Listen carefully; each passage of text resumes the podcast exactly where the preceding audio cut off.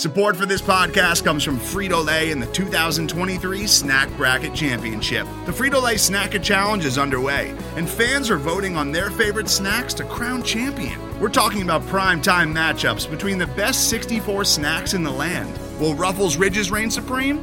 Can Doritos defend their dynasty? Or will Smartfood use their smarts for a surprise upset? Only you can decide. Get in on all the action for a chance to win up to $1,000 or a year's worth of snacks. Let your snacks be heard. Just go to fritolaysnacket.sbnation.com to vote and enter for a chance to win. No purchase necessary. Sweepstakes ends April 3rd, 2023. Void where prohibited. Year's worth of snacks awarded in the form of 52 coupons, each good for one bag of chips. See official rules at fritolaysnacket.sbnation.com.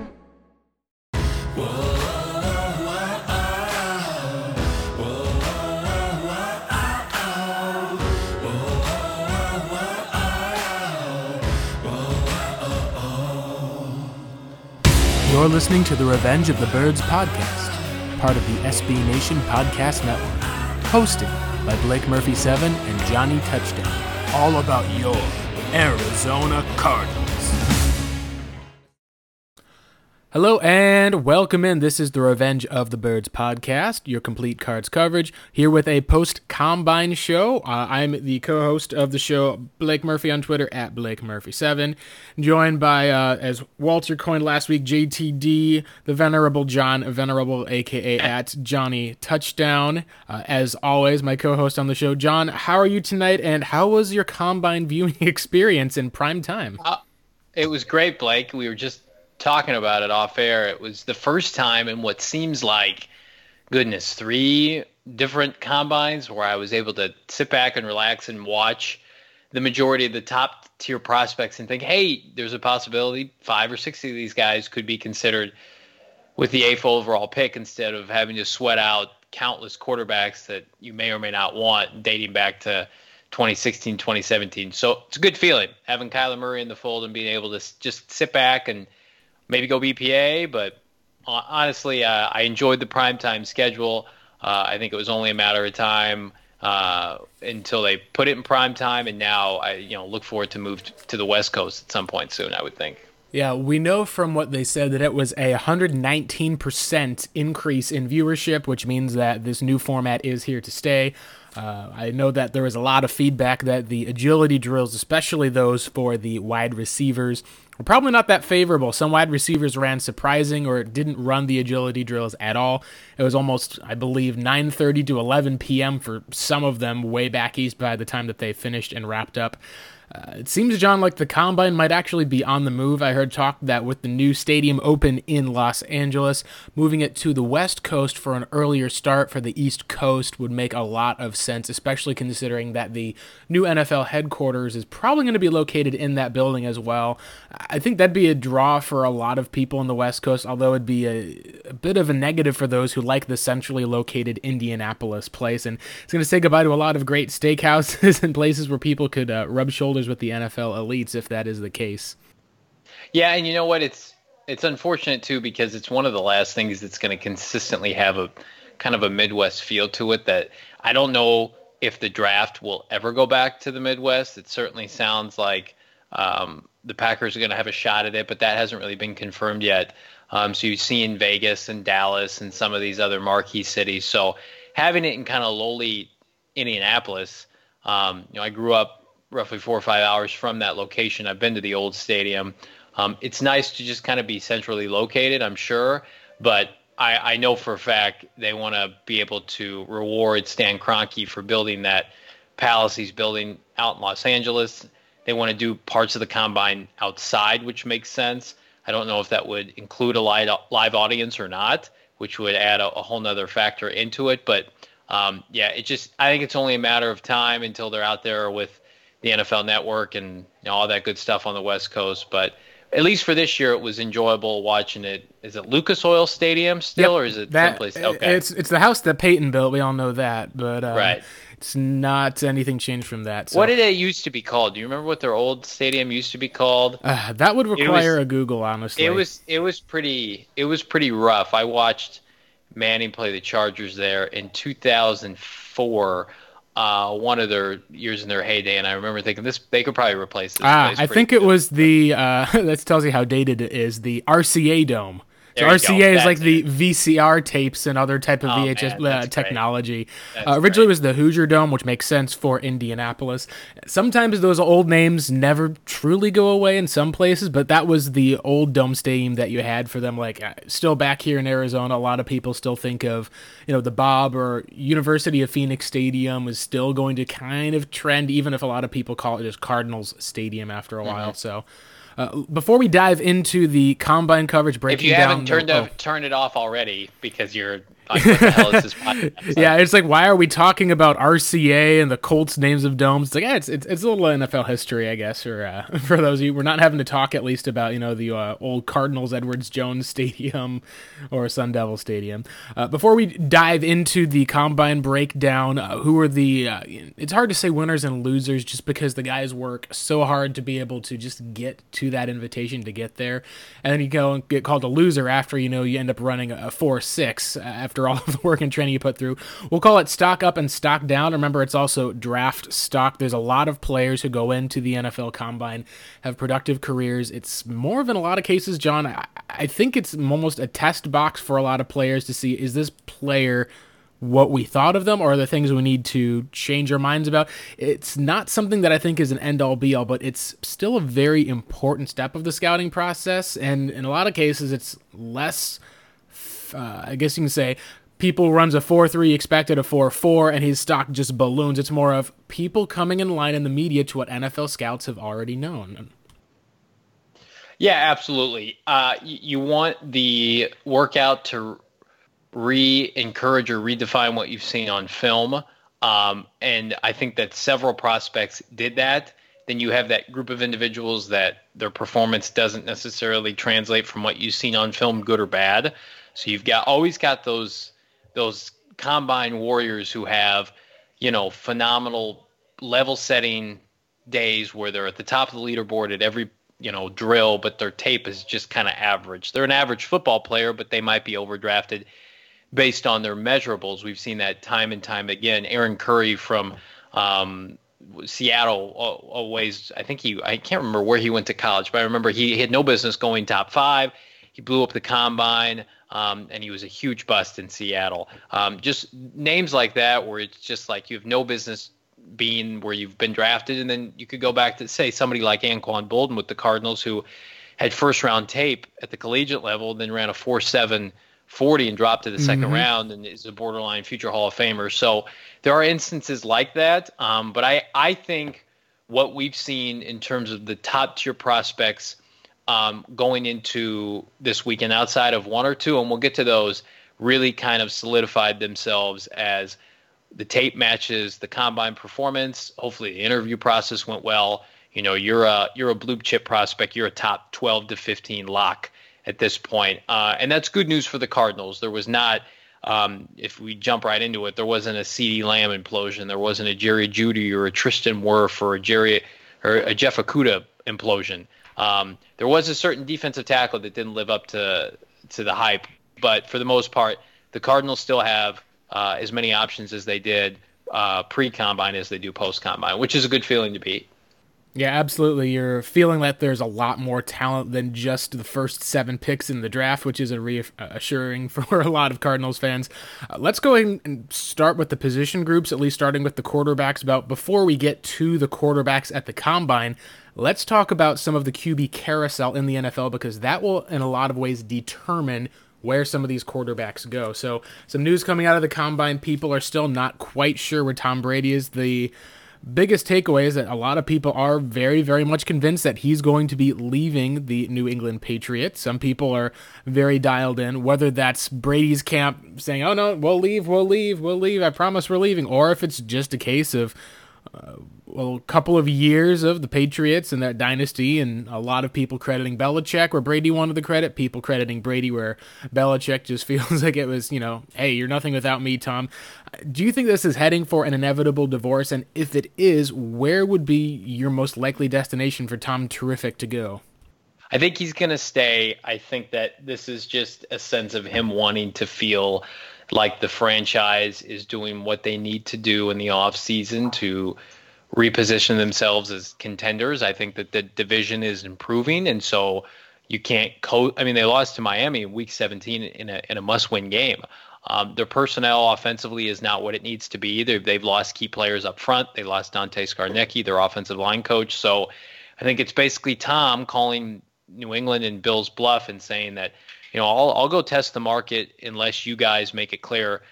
I think it's less about prioritizing Tom. I think Tom knows, and it's been reported, like if he wants to come back, they're going to bring him back and they'll do kind of a year to year thing. But Tom wants weapons. He wants protection. He sees what we've all seen over the course of the last really the two year renaissance of these mobile elite offensive juggernauts, quarterbacks, and Mahomes and Watson, now Lamar, hopefully Kyler Murray. These guys that have these explosive receiving cores and backfields and all this good stuff. And yes, Tom's 43 years old and he's immobile, but you know, I don't think his arm has deteriorated as much as people would say. He keeps himself in tremendous condition. That's you know, an understatement. And so it's like, why aren't we aggressive and going out and trading for the Odell Beckhams or going out and signing, you know, perimeter weapons or beefing up our offensive line? Because we know Bill can coach defense, and they've actually you utilized a lot of the resources on the defensive side. Stephon Gilmore, a lot of their draft picks. So and then their offensive draft picks, N'Keal Harry, as much as we loved him, was a disappointment. Um, the running back they took a couple years ago has not been anything to write home about. They traded a second round pick for Mohamed Sanu. That was underwhelming. So I really I think Tom stays in New England. Um, I think that they, I think he's probably got two years left max. Um, and I think they work something out, and I immediately see them probably addressing his understudy in the draft, but then also going out and being aggressive, maybe for a Robbie Anderson, maybe for an Austin Hooper in free agency to kind of give it one last shot that they can go out and get some some receiving help. Um, if I had to go with a plan B, um, everybody the trending pick is, is Tennessee. I think that's the only other place he would go based on his familiarity with Mike Vrabel. They're legitimately close friends. Tennessee is built to win now. You could argue at every position outside of quarterback. They've got one of the most explosive players in all of, all of football, and Derrick Henry, assuming he returns. AJ Brown is an ascending player at receiver. Mm-hmm. They've got some nice complementary pieces. So I, I would probably go 75% New England and 25% Tennessee, Blake. Yeah, I think that it feels very much like Tom's got the world on a string and he enjoys it. So the head and the heart seem to say that he's going to be going back to the Patriots, but just looking at if there is another option outside of those, the Titans, like you said, make a lot of sense. It's a playoff team. They already have the elite defense. You're probably going to be able to either bring back Derrick Henry or bring in another one of those running backs to be able to pair with Tom.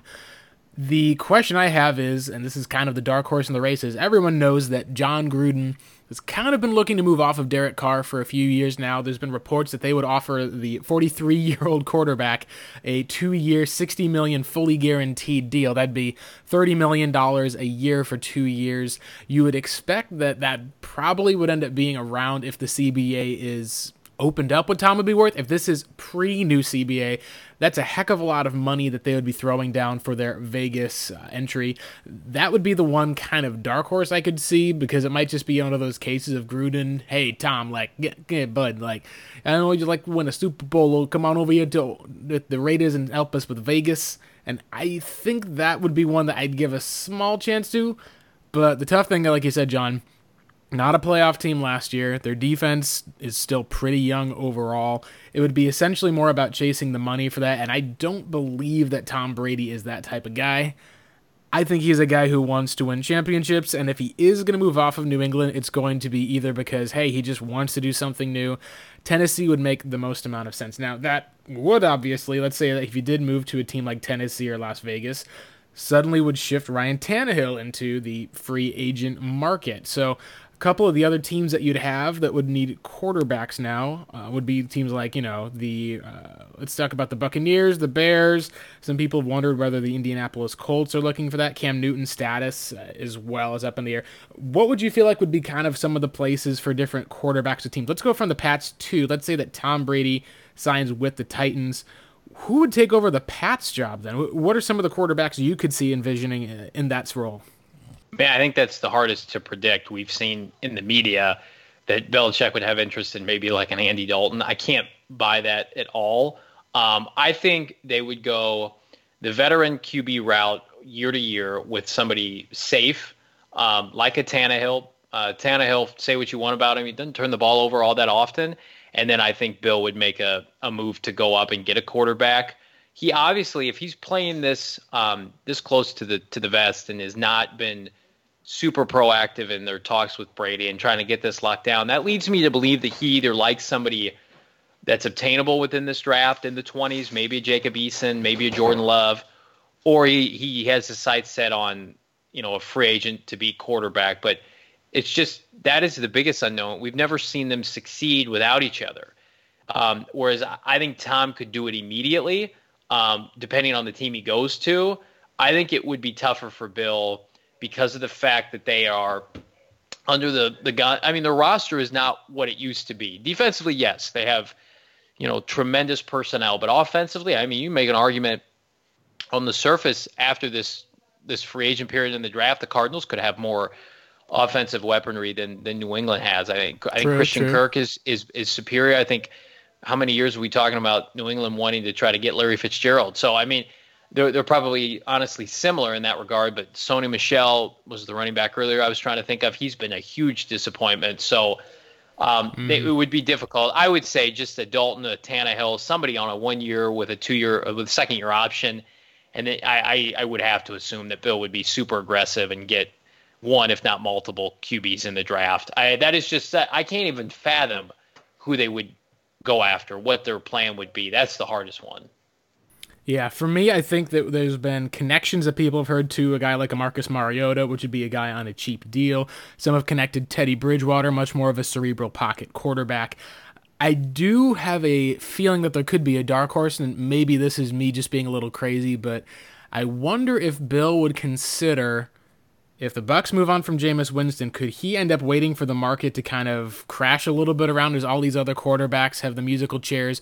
Jameis is left out there. He kind of gives him a two-year incentivized deal.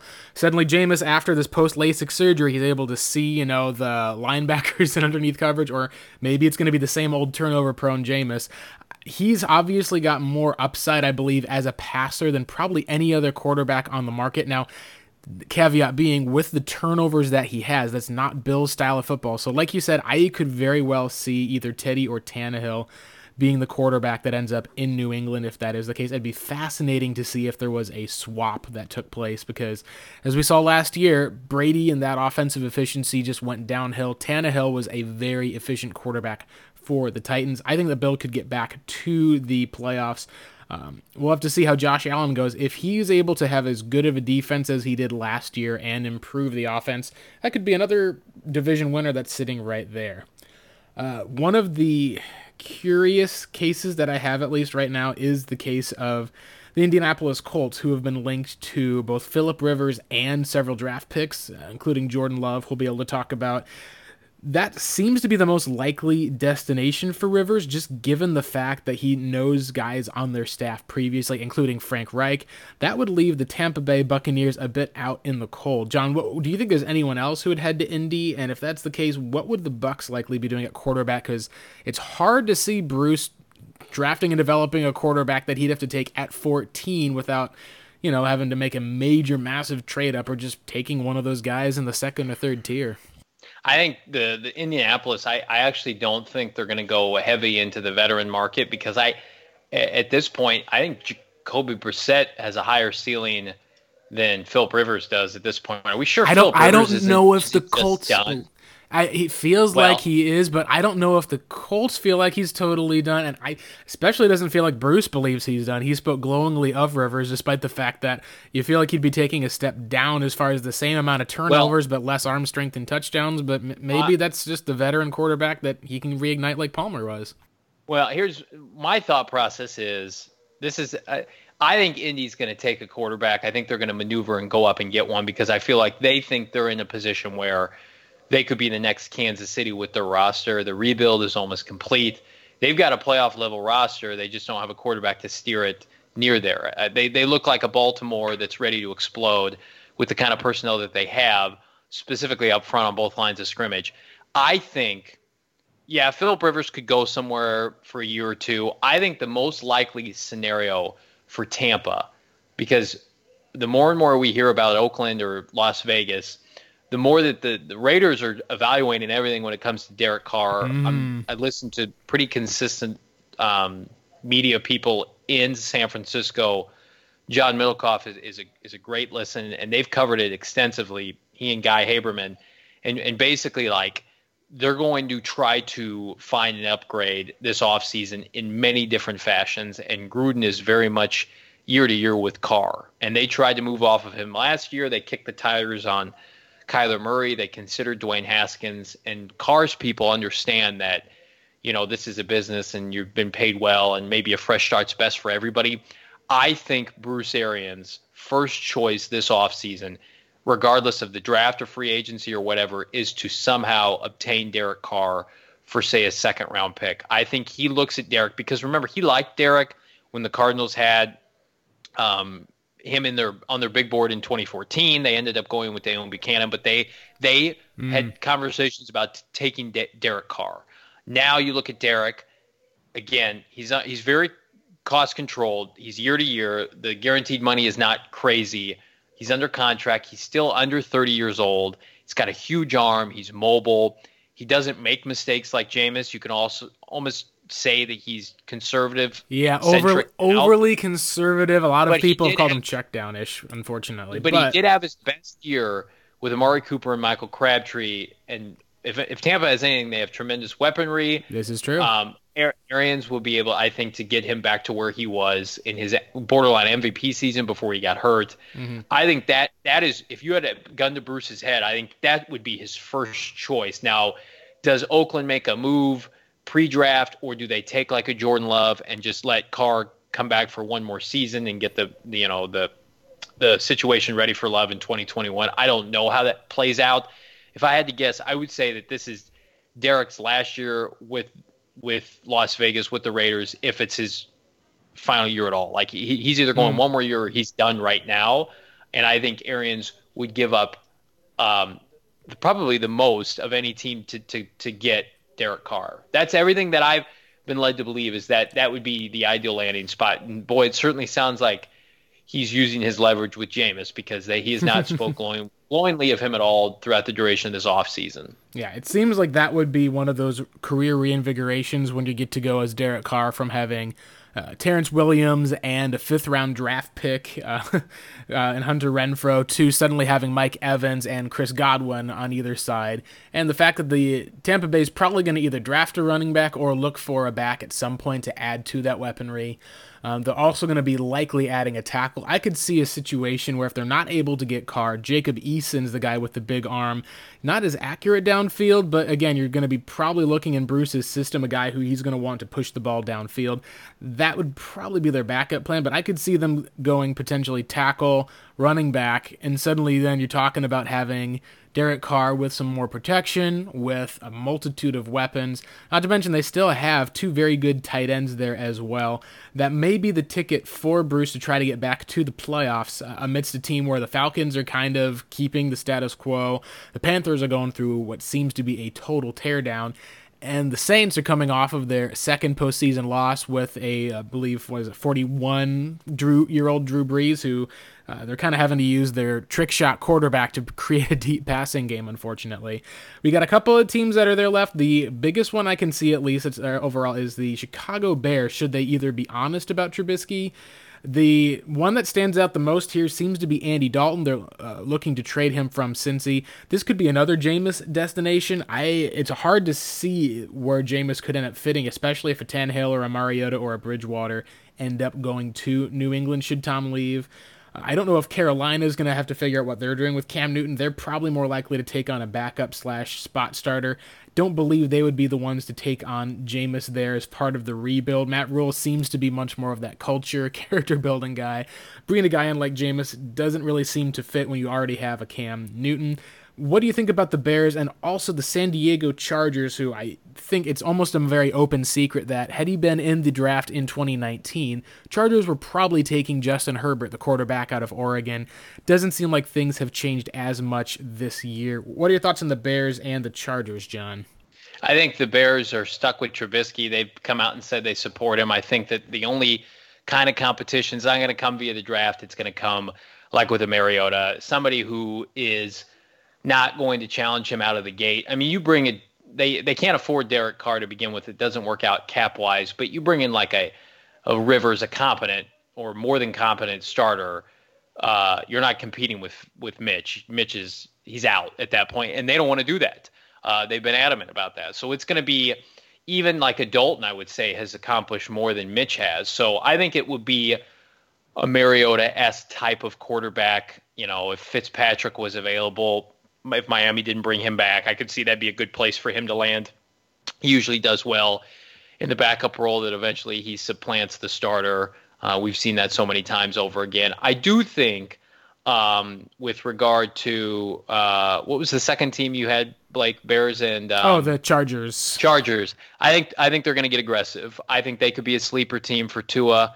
Um, I think they're going to navigate, move up if they have to.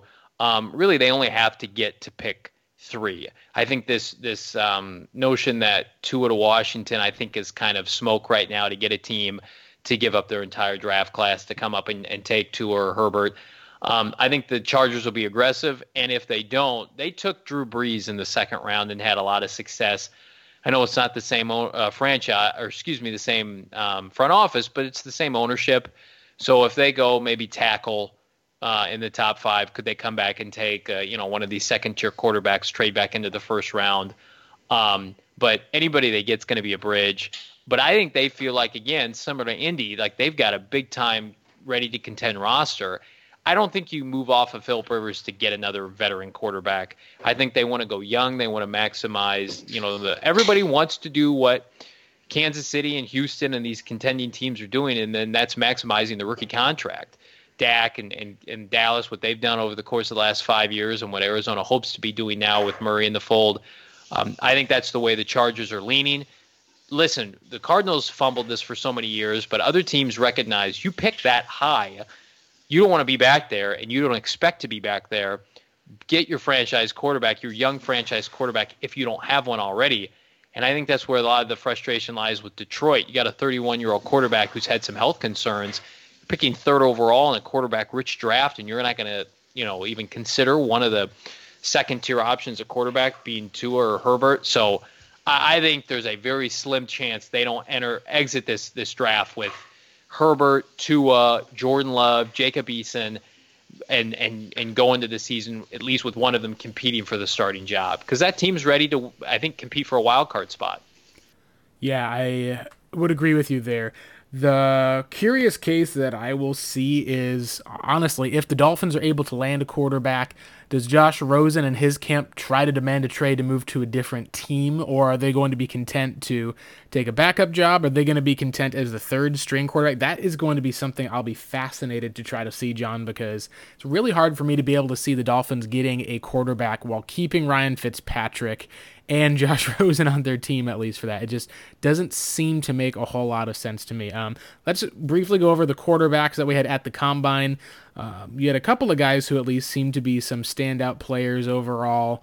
Uh, even though you didn't have the main story, obviously Joe Burrow, it seems like some of the news that he may not want to be in Cincy has since calmed down. That is one of the biggest stories that you got to see. Tua Tagovailoa's medicals, nothing checked out was a bit different. The one talk was you had a strange kind of mixed feeling where half the scouts in the NFL seem to be like, hey, we think that he's probably going to go in the top two because the team's going to trade up for him. And then there's some that we're almost going, hey, he may we're not as high on him as maybe the rest of the NFL is. We think he's more of one of those guys who would go in the maybe 10 to 14 range for that one. It'll be interesting to see how that works. Um, and then for the Cardinals, you had Jalen Hurts running the second fastest 40 time of 4.59. Some people mentioned if he's a day three pick, I think he'll go a bit higher than that. Chicago seems to make sense with Nagy and the mobile quarterbacks. Yep. Uh, that one seems to be there. The other one that's interesting also to me is you always have to, with Cliff Kingsbury, watch all of these late, like round six, round seven quarterbacks. Last year, the Cardinals were very much looking for one of those guys who is a spread offensive player, went in the sixth round. Turned out to be Gardner Minshew. The Jaguars ended up taking Minshew ahead of the Cardinals. Cardinals shifted to Drew Anderson. That would have been fascinating if that had been your essential backup, at least for the most part. You have one other guy, or I think you should say two other quarterbacks that may be interesting to look at. You've got Cole McDonald, the quarterback from Hawaii. You're talking about those type of almost like not quite air raid, but that heavy passing attack that they have. He's got some tremendous production that you have at Hawaii from McDonald, and he ran the fastest 40 at 4.58 at the combine.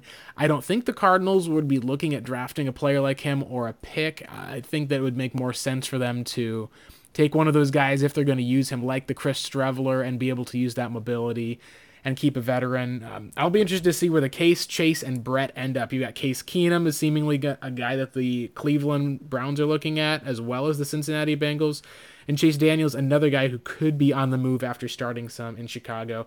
What was your takeaway from the quarterbacks of the combine, John? And is there anything that you can take away for the Cards? Because I really think it hinges on are there going to be three quarterbacks before the Cardinals pick? Could we see four? Is that asking for too much to have the Cardinals see four quarterbacks go before they pick? What were some of your thoughts on the combine QBs? I, I think the Cardinals are in a great position like they have been since the end of the regular season to have a plethora of quality players outside of quarterback fall to them at pick eight because of the fact that, and I keep going back to the 2018 draft where the Cardinals were one of those teams aggressively trying to go up for a QB, and then you saw premium level talent fall to the other non QB needing teams.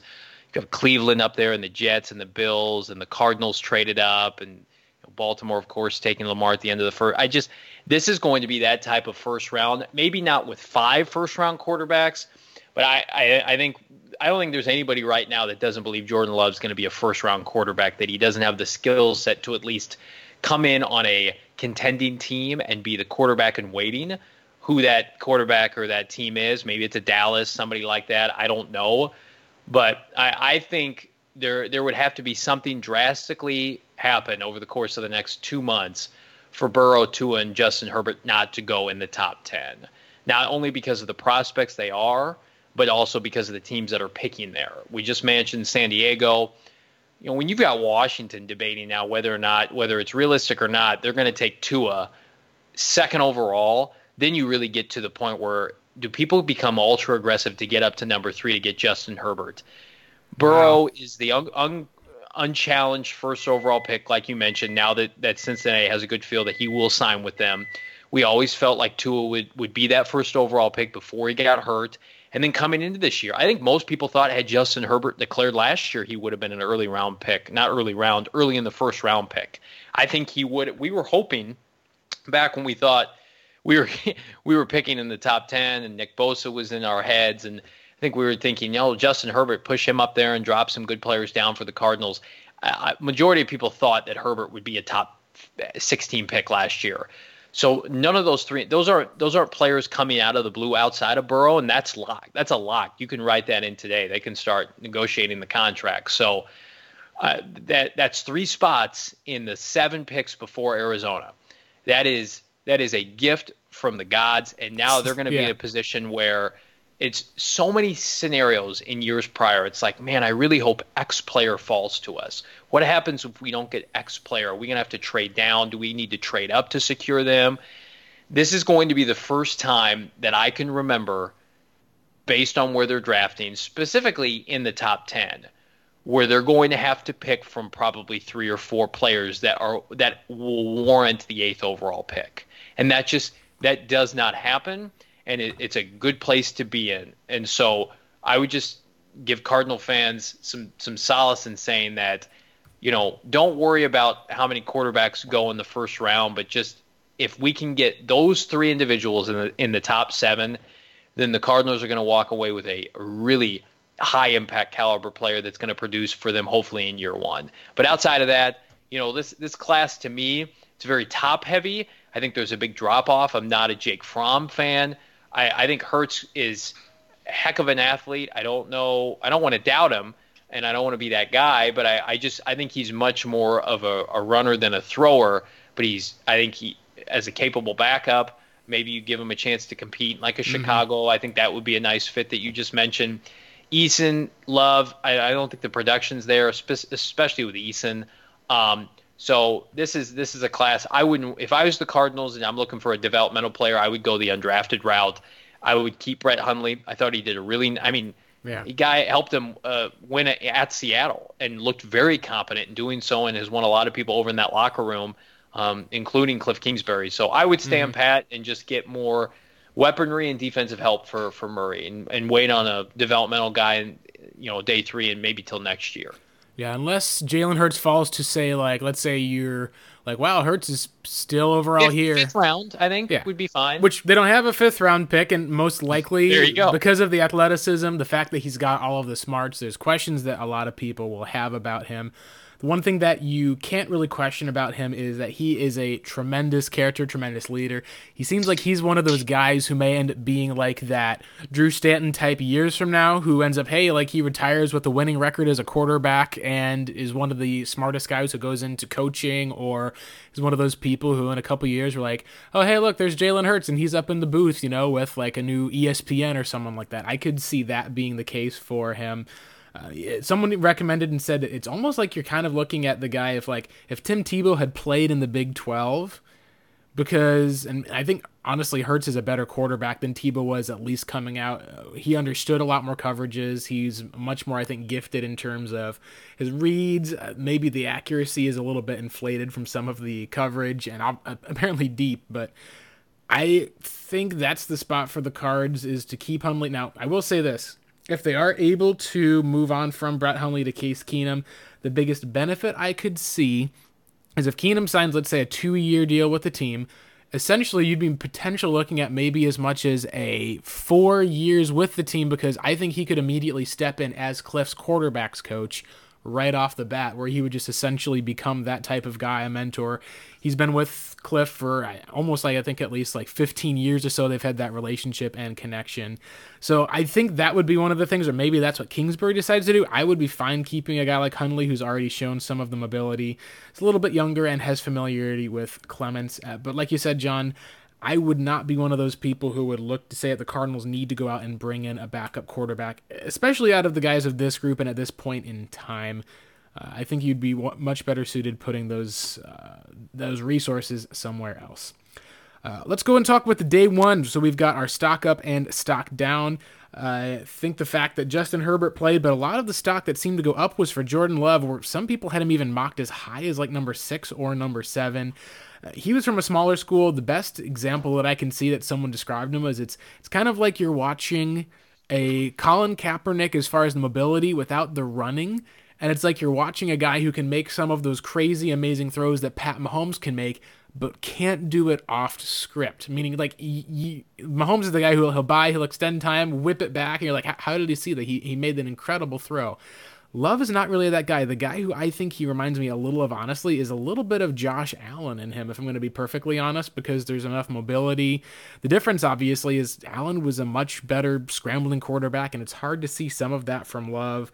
I, I feel like this is that guy who maybe he goes very, very late first if there's a team that's desperate for a quarterback, but I could see this as being a case where, unless there's one team that really, really likes him, or if the Miami Dolphins say, hey, we got how many first round picks? We're not going to get Herbert for that one because we're going to get Tua. Oh, wait, someone else took Tua. Well, here's our backup plan. What are some of your thoughts on Love? Because he got a lot of talk around the combine, and I still have just never been able to truly see it with him.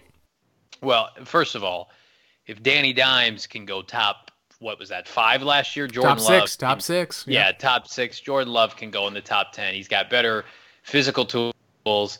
Uh, he played it. I guess you could say he played at a lesser conference, but he had the numbers two years ago. Now, I think they went through a coaching change and they had some turmoil within the collegiate program, so his numbers took a huge tumble this year. Uh, his completion percentage went down, his touchdowns, his interceptions went up. So I, I, think majority of his production, and he had some buzz coming out of 2018. He threw 32 touchdowns to six interceptions, was the conference player of the year.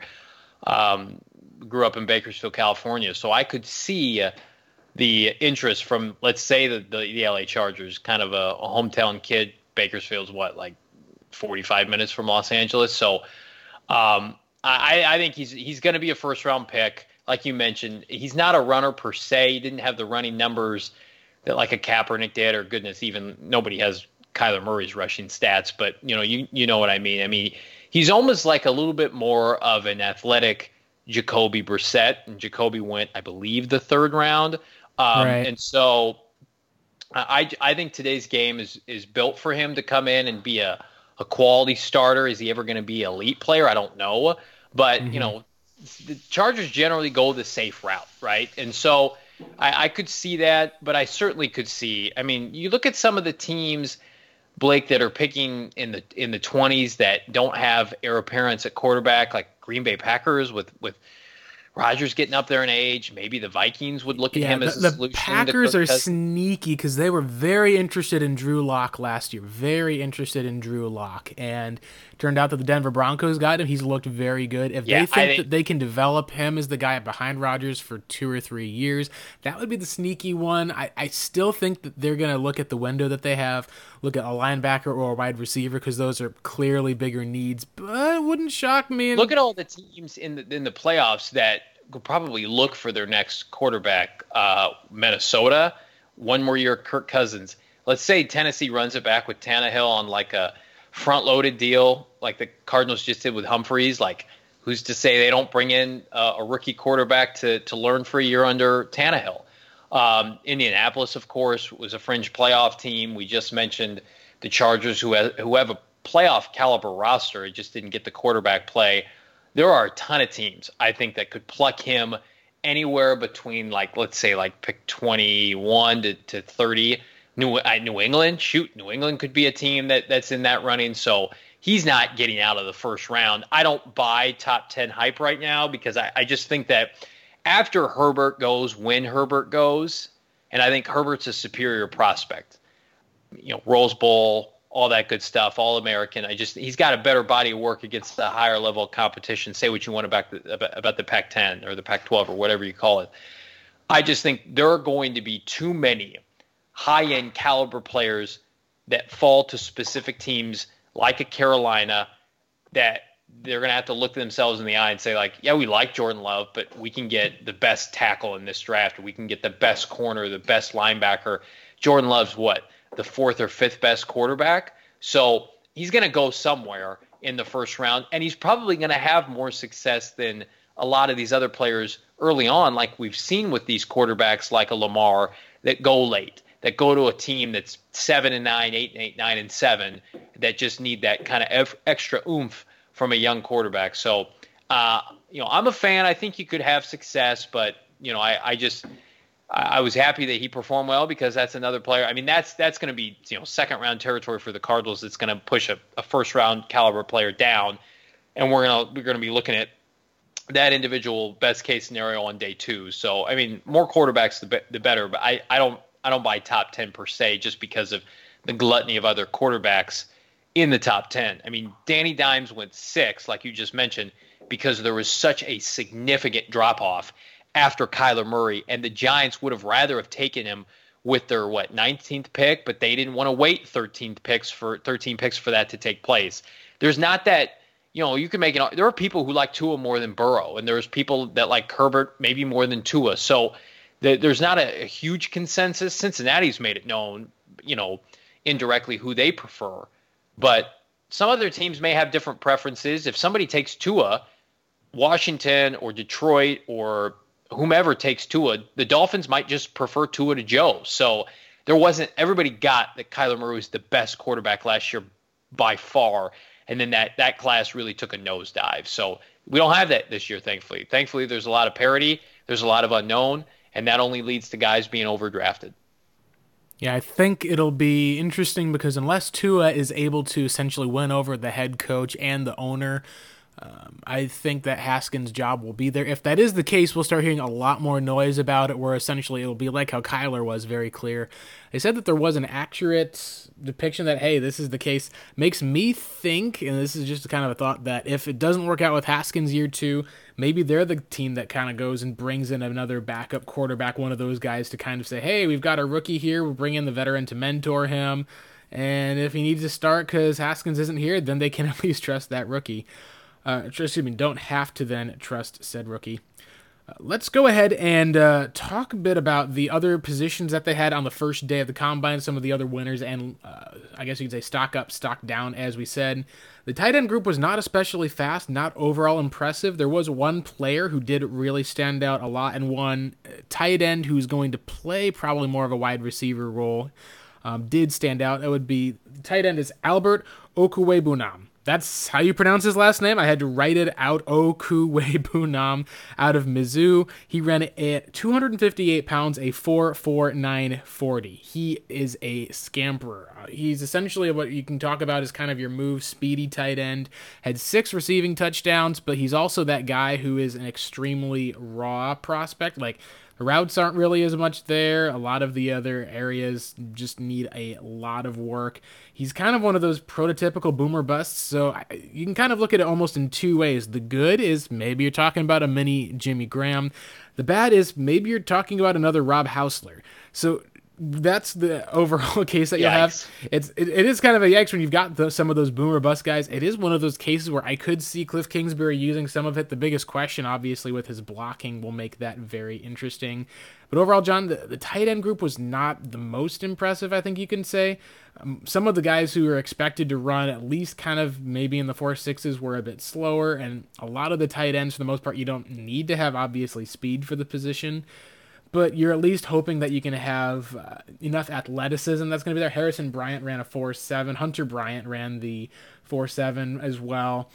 It just feels like overall that the number one guy that people are looking at who'll probably go in the second round is Adam Trautman out of Dayton. That seems to be the only guy that most people are even looking at as like one of those guys. Oh yeah, if you need a tight end, like this is a guy you could probably potentially draft. I, I don't know if this is a position group for the Cardinals unless they decide to kind of take a flyer in the third round or later on a guy like that. I, I don't think he's going to be there on day three with that size and that time. Um, that just it just doesn't seem to line up for me for the Cardinals. I don't think that yeah. they're fully set at the position. But unless you're going to invest that capital into that level of tight end, I just feel like there's, in a class like this, there's going to be much more sure things in that third round overall, and maybe even in the fourth. Yeah, they're not in a position where they can take one. I think within the first two days. Um, and I even I like some of these mid tier prospects. I thought Brycen Hopkins had a really nice day. The Purdue tight end, who's a four year starter, over 800 yards last year for a really improving Purdue team. Um, he ran four six six, uh, which was only behind Albert for the fastest time. Um, I mean, there are a ton of players I would like to have on the Cardinals roster, but I, I think uh, you talk about wide receiver, offensive tackle, maybe quarterback is the the you know the strongest position groups in this draft. I think tight end is amongst the worst, along with maybe edge rusher. Mm. Um, it's just it's just not a good class for those positions. And then the car it's twofold because the Cardinals also maybe it's a good year. They don't they don't they have a lot of other needs that are more quintessential. You know, you're not you're not finding you would think a George Kittle in the fifth round like the Niners did when they were in full blown rebuild. Um, and I'm fine with taking a flyer on, on a guy day three if you have a high enough grade on them. But, you know, I think they like what they saw out of Dan Arnold at the, end of last year. He had a really nice uh, three, four game stretch. Maxx Williams will be back. Um, they could go big game hunting. They have an interest in Austin Hooper. I just think the money he's going to command is going to be crazy this offseason. So, developmental guy. They tried it last year with the kid out of UCLA um, in the seventh round. That didn't work out. So, uh, I think they're going to roll with what they have outside of maybe a flyer on day three. But you know, they're just it's it, that we we're trying to slay some demons with the Cardinals and some of their historically bad personnel choices at specific positions. Mm-hmm. We slayed the demon last year at quarterback. We're going to try to do it this year with tackle. You would think maybe next year is the year we do it at tight end. They can't draft mm. a tight end, a tackle, or a quarterback historically to save their life hopefully maybe that's changing, but this is not the year to do it with a tight end. Just my opinion. Yeah, the one tight end who a lot of people were curious about did not work out, has had injury issues in the past, is Thaddeus Moss, obviously the son of Randy Moss from that last name. You're probably looking at him as uh, the best comparison you can say is he's not a dynamic athlete. He is a good run blocker, has had multiple surgeries has made some big catches, especially in that LSU offense. You're probably looking at maybe your third tight end on the roster, that Ricky Seals Jones type. I don't know if that's going to be worth enough for a draft pick for the Cardinals, considering right now they only have six picks. Uh, let's go and talk about the last position group, one that will be a lot of people probably been waiting for this one here on day one, which is the wide receiver group. Obviously, you've got your headliners in the big three who did not disappoint. You had Henry Ruggs with the fastest 40 time of any player with a 4.2740.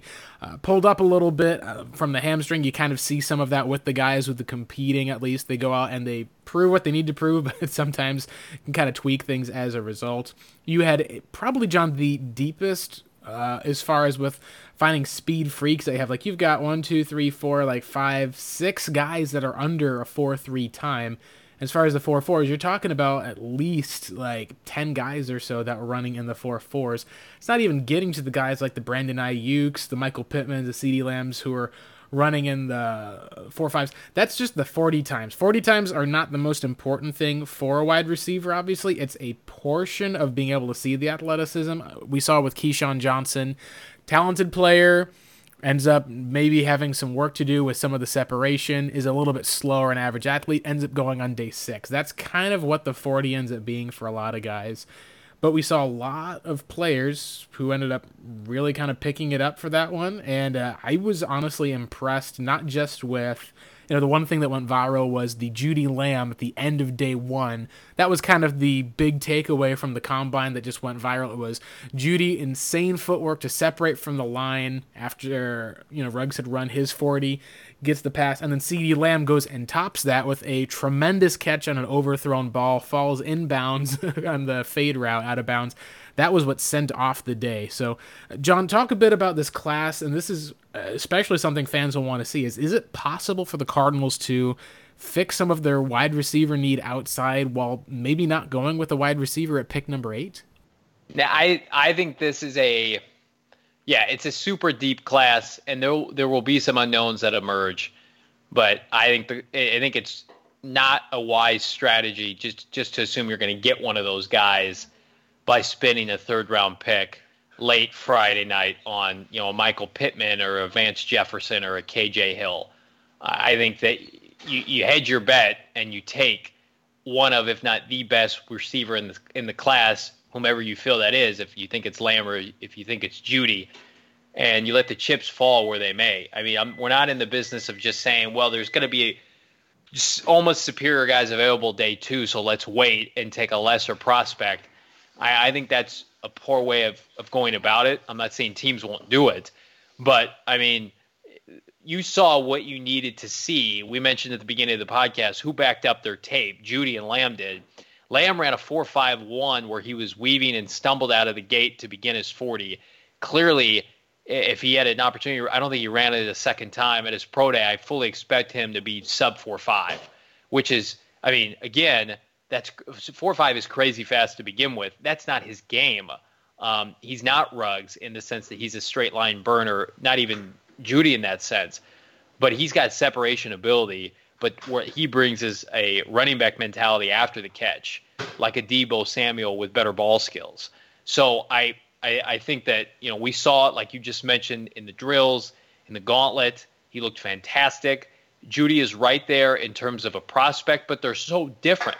So really, it's it's going to be up to what Kingsbury and Keim envision the player being in, in Kingsbury's offense. Because I think you could, it, I think Lamb's a better prospect, but there are a fair amount of people who do, who disagree with that. Um, the the good news for Arizona is that both of them, the consensus is that they are both Jeudy and Lamb considered widely to be top 10 prospects. You're not reaching on one or the other. Generally, in the mocks that I've seen, Lamb is going anywhere from six to about 13, 12 to 13, mm-hmm. with I've Oakland seen, kind of being some at the Cowboys, but that's been in very, very rare as I've seen him sure. fall And that. I mean, outlier mocks can happen. I, I, think there's a consensus around Oakland or Las Vegas that they're going to take one of the top wideouts that they're available. That's totally fine.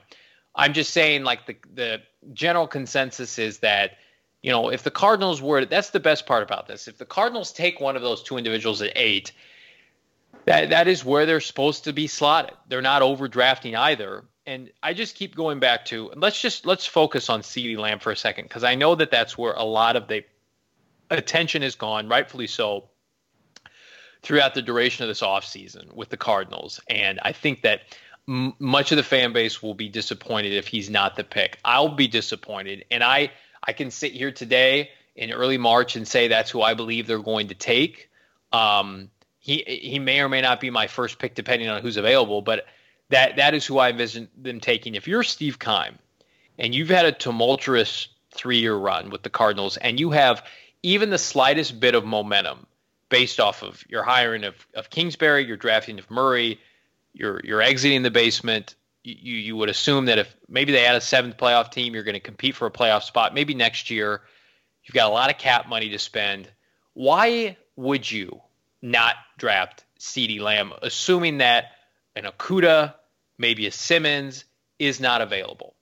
And and hear me out for a second. So with Lamb, it checks a box of one of, if not your biggest need. We've talked about it. Receiver, maybe defensive, probably defensive line, maybe tackle are your three big, biggest needs. Well, there's not a defensive lineman that's worthy, in my opinion, of the eighth pick. You've got DJ Humphries at left tackle, and you've got a developmental right tackle that you're happy with. You can always add another one in the second or the third round. Lamb has the blessing of not only the fan base and the media, but your young franchise quarterback, whom you need, and whether or not old school people believe this, they need to keep Kyler Murray happy. And I'm not in the business of drafting players based on other players' recommendations.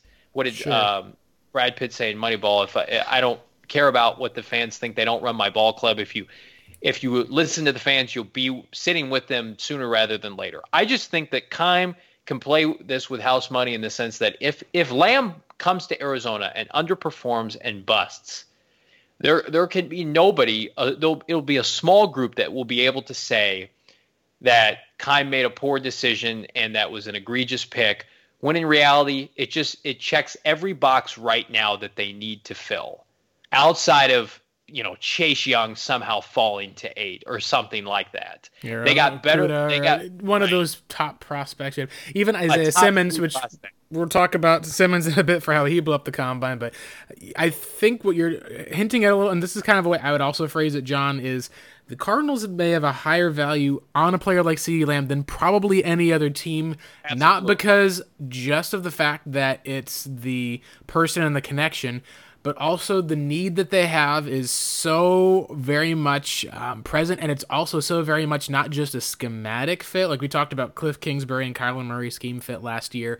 It's also a case of that he plays the wide receiver position, just like how Kyler Murray almost desires it to be played with. You're talking about a guy who's able to go up and get the ball vertically with the placement, someone who comes back on the back routes, who's able to get yards after the catch. He's able to break a lot of tackles. And the comparison you'll have out there, a lot of people have had and have stuck with, is DeAndre Hopkins. And when you look at the combine profile, Lamb had a overall not just faster 40 at least, but overall he had a better combine than Hopkins did. I think it was very very close on the vertical routes, unless I'm uh, I think on the jump. And the explosion that he had off of the line was one of the best splits that they had for the 40 of wide receivers.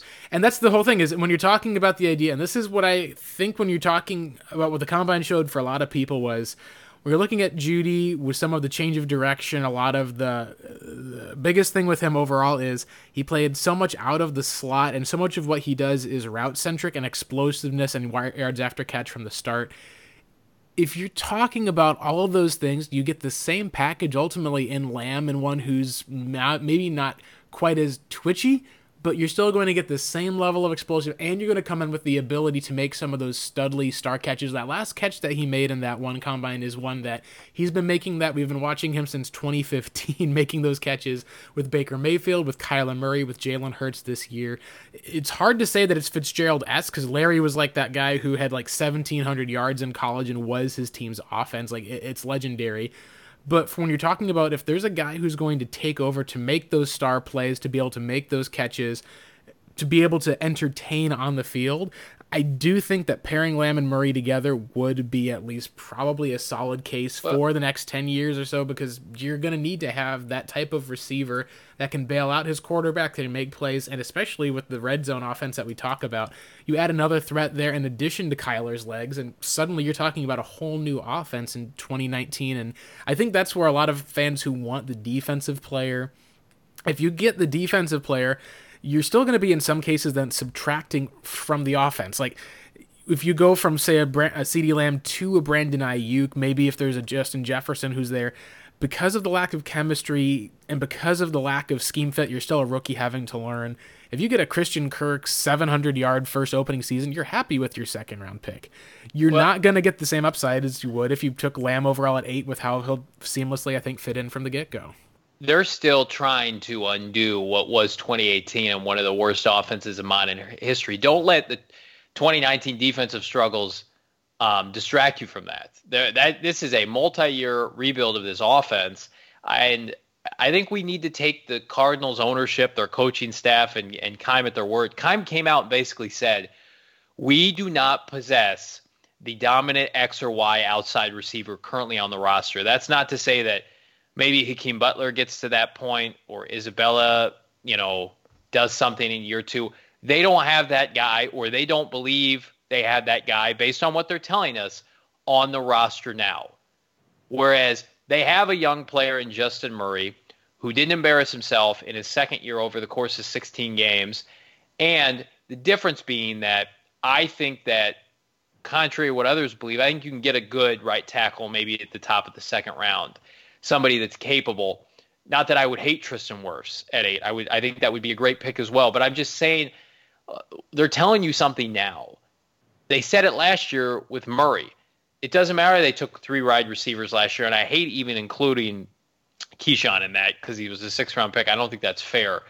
But they disappointed. It was a disappointing year for the draftees at receiver. It was a disappointing year for Christian Kirk. They tried to sign Michael Crabtree. They did sign him roughly, what, 10 days before the season? That should tell you everything. And then the, you look at how many sacks were on Kyler Murray because he had to make plays with his feet because guys couldn't separate, how many drop passes there were with this receiving unit. I get on the offensive line probably more than anybody in you know who's a, who who covers this team, follows this team, and and you and Blake and I have a voice with this podcast. Their receiving core proved to me that that is much more of the problem heading into year two. I'm optimistic about Mason Cole starting at center potentially, and DJ Humphries improving. And they've got some, you know, proven guys in Pugh and, and Sweezy played well last year.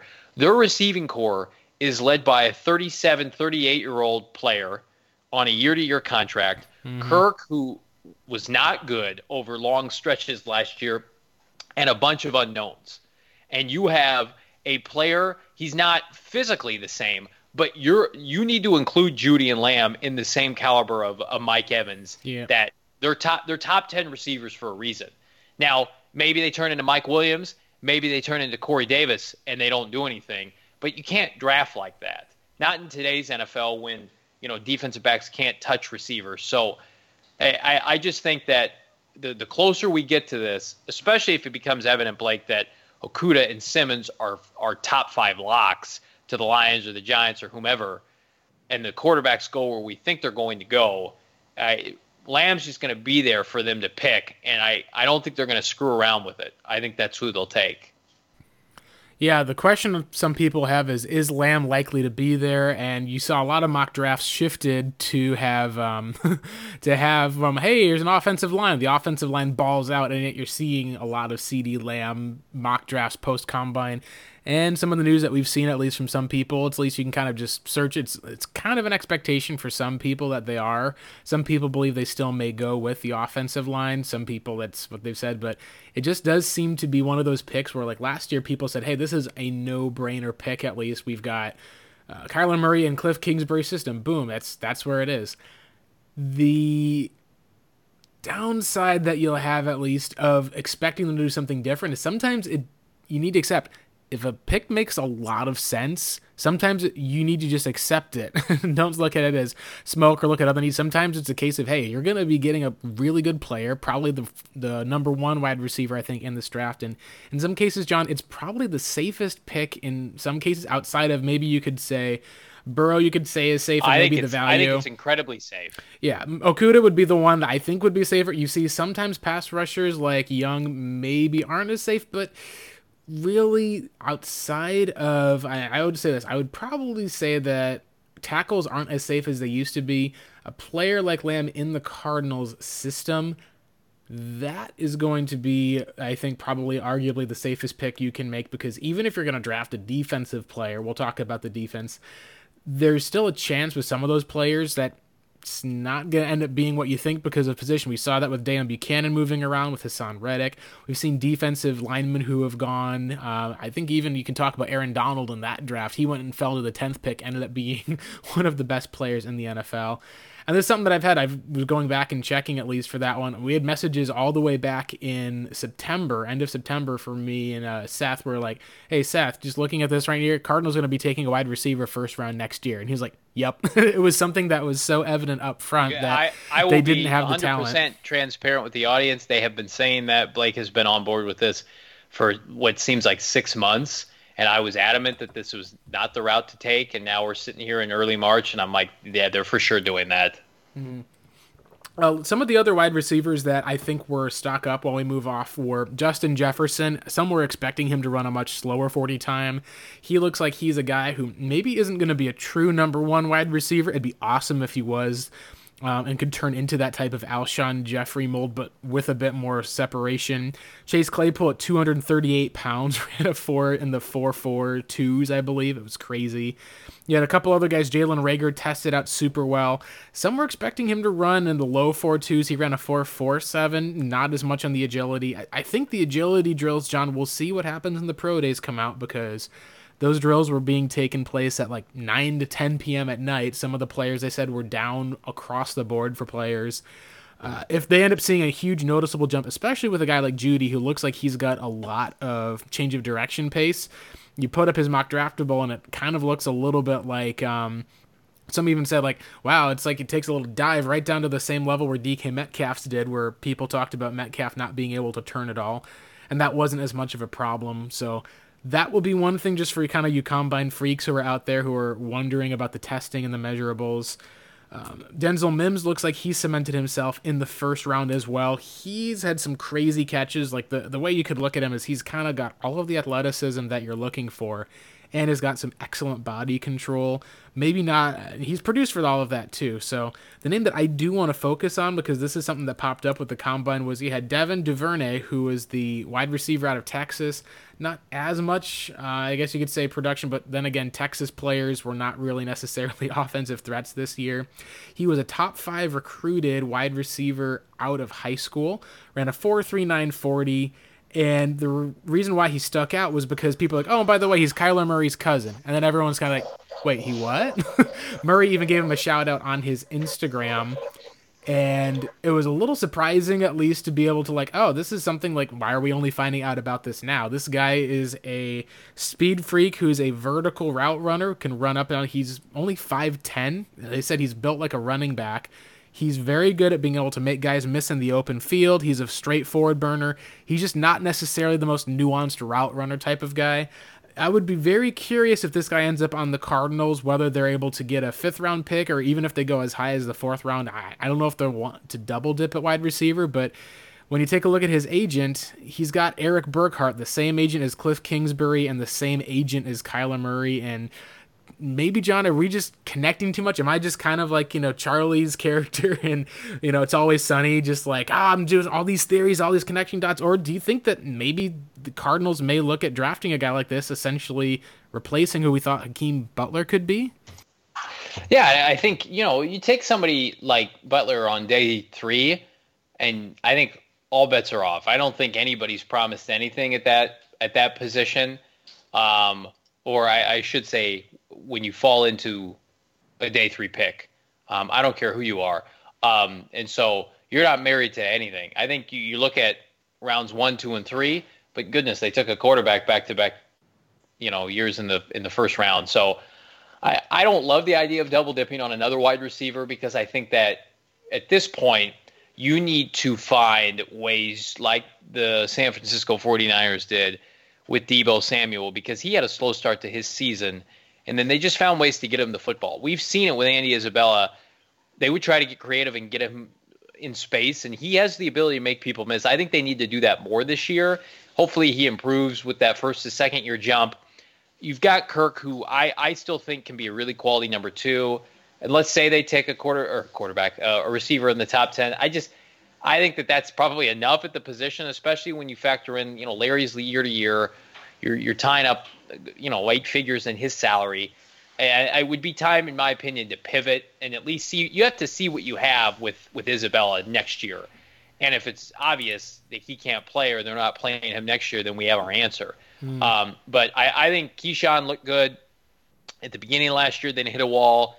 You've got guys like Trent Sherfield who are going to fight to make the team. So outside of Lamb, I think you probably want to pump the brakes. There are so many other positions of need for this team. Um, and I would feel good about like this is basically what I've been saying from the start with these with this class is like similar to tackle. Do not miss out on one of these key prospects in the first three rounds, regardless of position. Just like don't miss out on the party, right? Just get one of them, and then let's go to training camp. You don't need to double or triple dip, but just don't get shut out. Get a Lamb, get an Austin Jackson, get a you know a Josh Jones, a tackle, somebody like that. Get a Jack Driscoll and then move on because in other years those guys could be up around based on you know the position strength unit. So I um, I'm not a huge fan of uh, taking CeeDee and then going back and running it back and even in the fourth round. I think I think we're going to see a scenario in which they're going to put the offense as a priority, but we haven't even gotten to the running backs yet. I think that could be a sleeper pick at 40. I think the interior offensive line needs addressed. Um, you know, I don't love the idea of taking a tight end, but that could certainly be the case. So they they got they're still rebuilding roster, and I don't think you get there by taking that would be five receivers in the last two drafts. Uh, that would be a lot, Mike. yeah, I, I, I would agree with that. It would be a lot. I think you could say like the the best case scenario is if you do end up feeling like you have to move on from a guy like Hakeem Butler because you just feel like it's too much of a project or that there's areas.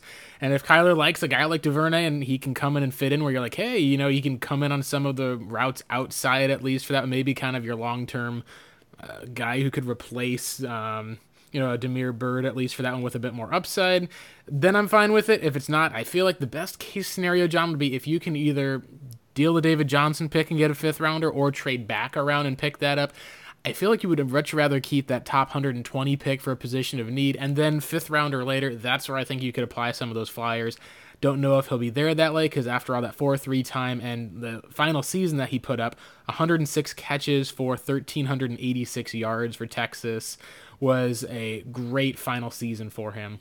Let's move on to day two, which is the offensive line that you're going to have as far as the players that you're going to see were the ones who stood out. The day two guy that I think for me, obviously, and probably for almost everyone that stood out the most was Mekhi Becton from Louisville.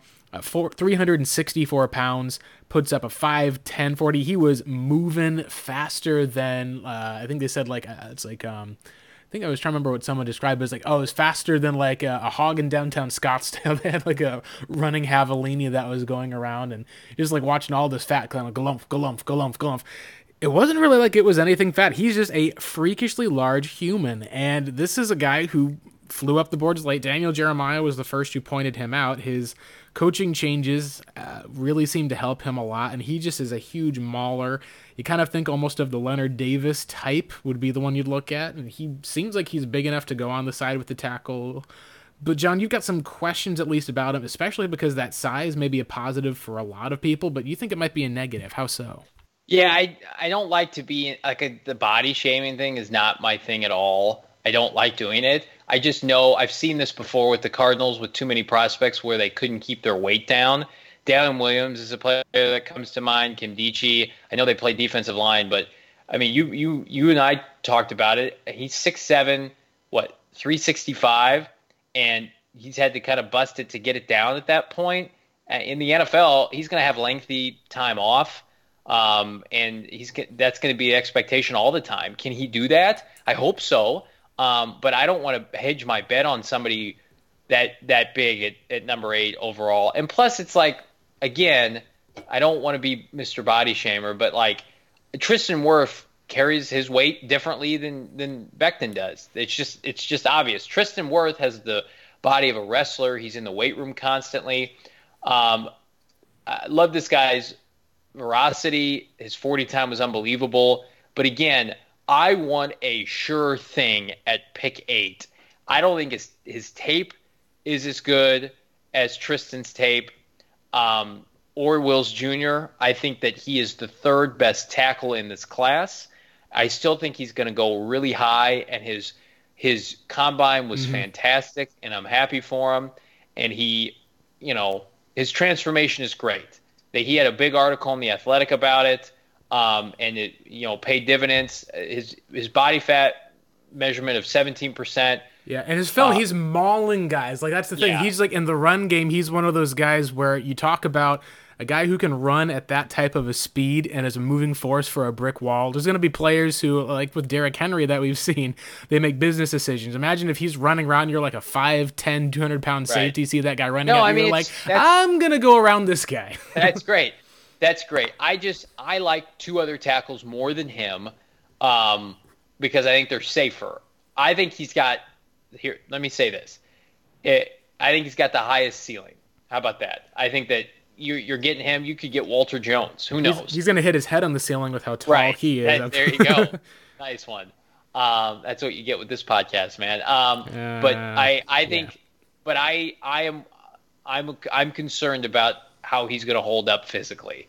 Um, that's my only criticism. I want him to do well. And listen, if there's a scenario, and I wouldn't love this either, if there's a scenario in which the Cardinals trade down to let's say like 10, 11, 12, and he's there and they take him and they get you know a, quality haul on day two, like I'll, I'll feel good about that. Mm-hmm. Because you know, especially if he can pan out at, at right tackle. I mean, he would come in and be your right tackle. They're not taking somebody 11th overall or higher to be a backup next year. He would have to come in and play right tackle. Can he play right tackle? I don't know. Tristan Wirfs only played right tackle at Iowa sure. and was an All American and DJ Humphries is in your plans going forward, I mean, who makes more sense to, to you? But people want to get infatuated. I love the workouts. It's great. It's fun. It's why we watch the combine. But I there are question there are questions that that I have that I don't think he can answer until he plays a full season. Yeah, especially since he has really just one season that he exploded onto the light. I, I right. think of Deuce. That's another thing. Yeah, I think of Deuce Lutui a lot. Lutui was a guy who ended up being a guard. I don't know if he'll have to move to guard uh, if it's not going to work or not. I think right now you have to at least give that to um, him to look at him at the tackle position just because of that athleticism. But Deuce is a guy who struggled to keep his weight down late in the career and even post career. I mean, like you joke, there's just maybe too much of that Tongan barbecue. When you've got such a massive human that you have with each of those, there's a benefit that you get in the game of football but there can also be a detraction as well. So, uh, like you said, John, I don't think that it's going to be nearly as concerning, at least for me, for the first three or four years of that rookie deal and that rookie contract.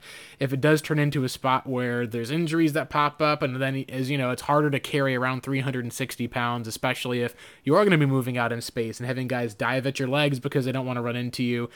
The potential, obviously, is sky high, but I do think that he would be my second rated tackle in this class, and that would be behind Tristan. Tristan Wirfs, who went out and essentially cemented, I think, that OT1 uh, as far as for that. He's clearly going to be a safer pick. He ran the fastest 40 of any offensive lineman, despite the fact that he is one of the bigger and heavier guys that was there. He was booking it. John, you've been a huge fan of this guy, Iowa Hawkeye. They're the kings of developing blocking prospects for the yeah. next level in the NFL.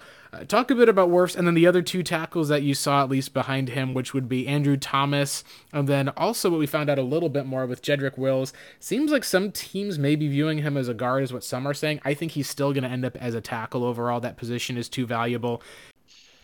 Yeah, I, I've been a huge Wirfs fan dating back to before the season started um, because he's been such a consistent performer at the University of Iowa for four years. I mean, Kirk Ferentz, if you don't know, was a very well respected offensive line coach at the NFL level, worked with Nick Saban and Bill Belichick. And all he's done at the University of Iowa, outside of consistently posting eight, nine, 10 win seasons, is he churns out quality offensive linemen. That's what he does.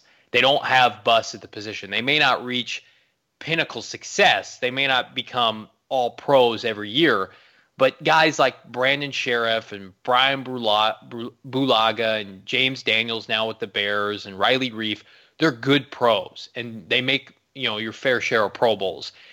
Wirfs has a higher ceiling than I would say all of those guys outside of maybe Scherff, who is going to get tagged, is going to get a big deal with the Redskins. Um, and then, of course, they've churned out how many tight ends now, and with George Kittle being kind of the bell of the ball. I wrote an article on RevengeOfTheBirds.com basically saying that outside of Lamb or really Jeudy, if they prefer Jeudy, I'm not going to argue that. But outside of those two individuals, I think Wirfs is the only other consideration, assuming that a blue chip player like Okudah doesn't fall to you at, at eight. He is, I think, he's an incredibly safe pick. I think it's somebody that's going to come in right away and be your right tackle for 10 years, health permitting. I think he's got the frame, 6'5, 320, was the only true freshman ever to start for Kirk Ferentz. Think about that. Came in at that program, high school wrestler. I'm not sure if he was a collegiate wrestler. Just came in and was like, "Oh, I'll be your starting right tackle as an 18 year old." I mean, that's unheard of in the Big Ten. All Pro, or excuse me, All Pro, Big Ten Offensive Lineman of the Year. Um, I think second team All American. Um, steady in pass protection. He's a mauler. He's just a, as great of a mauler as Becton is in, in the run game. Um, he's played right tackle. He could play guard. And I know there were some people questioning, could he hold up at right tackle? I mean, goodness, did you watch him over the weekend run a 4.85? He had a broad jump of 121. That's unheard of. So I, I just think that I wrote this at the bottom of the article. I think that he he could be the player that could come in and buck the trend for first round offensive tackle, offensive line bust for the Cardinals, just like Murray did. I, I just outside of major injury, I don't think he's going to come in and, and be a bust and not yeah. perform. I think I think he's got a higher ceiling than DJ Humphries does. I think he's a better player now than Humphries way was by a large margin when he came out. And I think there's a good chance in three years he's a top three to five right tackle in, in football. Now he did have some off the field concerns that I think are behind him at University of Iowa, and the interview is going to be a big part of, you know, how how that plays out. But I'm with you, Blake. I think he. I, I don't even think there's a guarantee. I think there was a guarantee before the draft. That there's a strong sense he would be there for Arizona. I, I think now, I think Carolina's in play. The Chargers are in play. I, I think that he's for for the most part. I think he's going to be a lot of teams' first tackle, and I think that 50-50 chance he's there for the Cardinals. But goodness, that's the kind of player that wouldn't otherwise be available f- for them if he is there. If there were three quarterbacks going in the top seven picks, but the reason you're going to get a chance at a Lamb or a Jeudy or a or like you just mentioned, a Wills Jr. or a Becton is because of how loaded this this class is at quarterback. So we're fortunate in that regard. So I yeah, if, if you can't tell, I'm a huge fan of his, and I would love to see him end up in Arizona.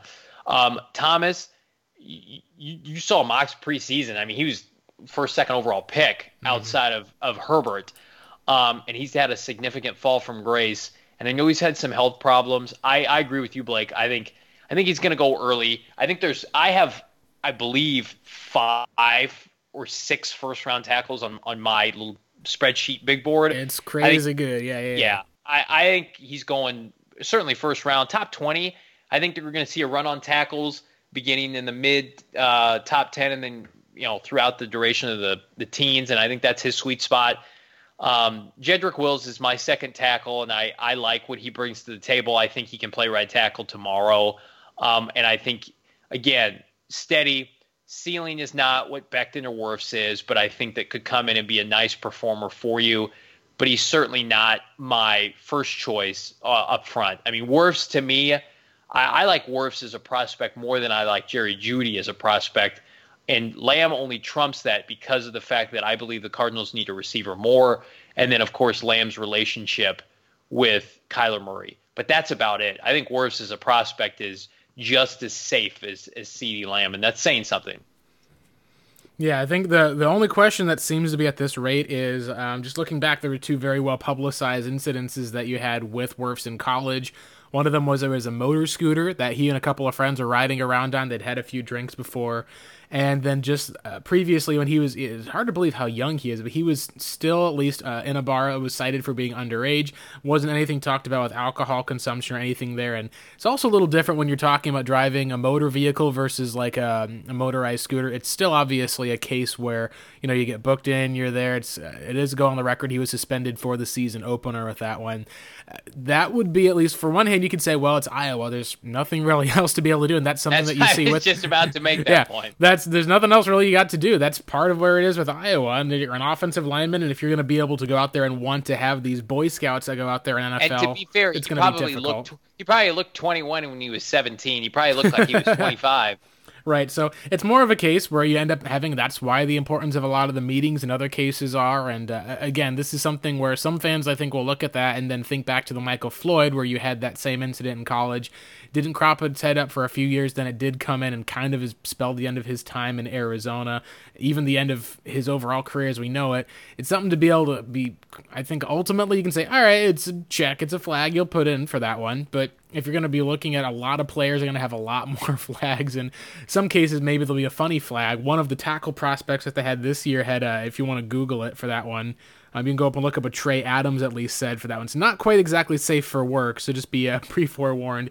It leaked out, and some people were upset that it leaked out. Um, most of the people who saw it at least thought it revealed a lot about the man, just for the confidence and other aspects that's there. So, um, yeah, little uh, little not safe for work comment that he made. For me, John, the crazy thing is that there's just a deep class of tackles where there's a lot of athletic guys this year. You talk about guys like Ezra Cleveland and Austin Jackson both tested well. You already have another guy out of Georgia and Isaiah Wilson. You even mentioned Driscoll.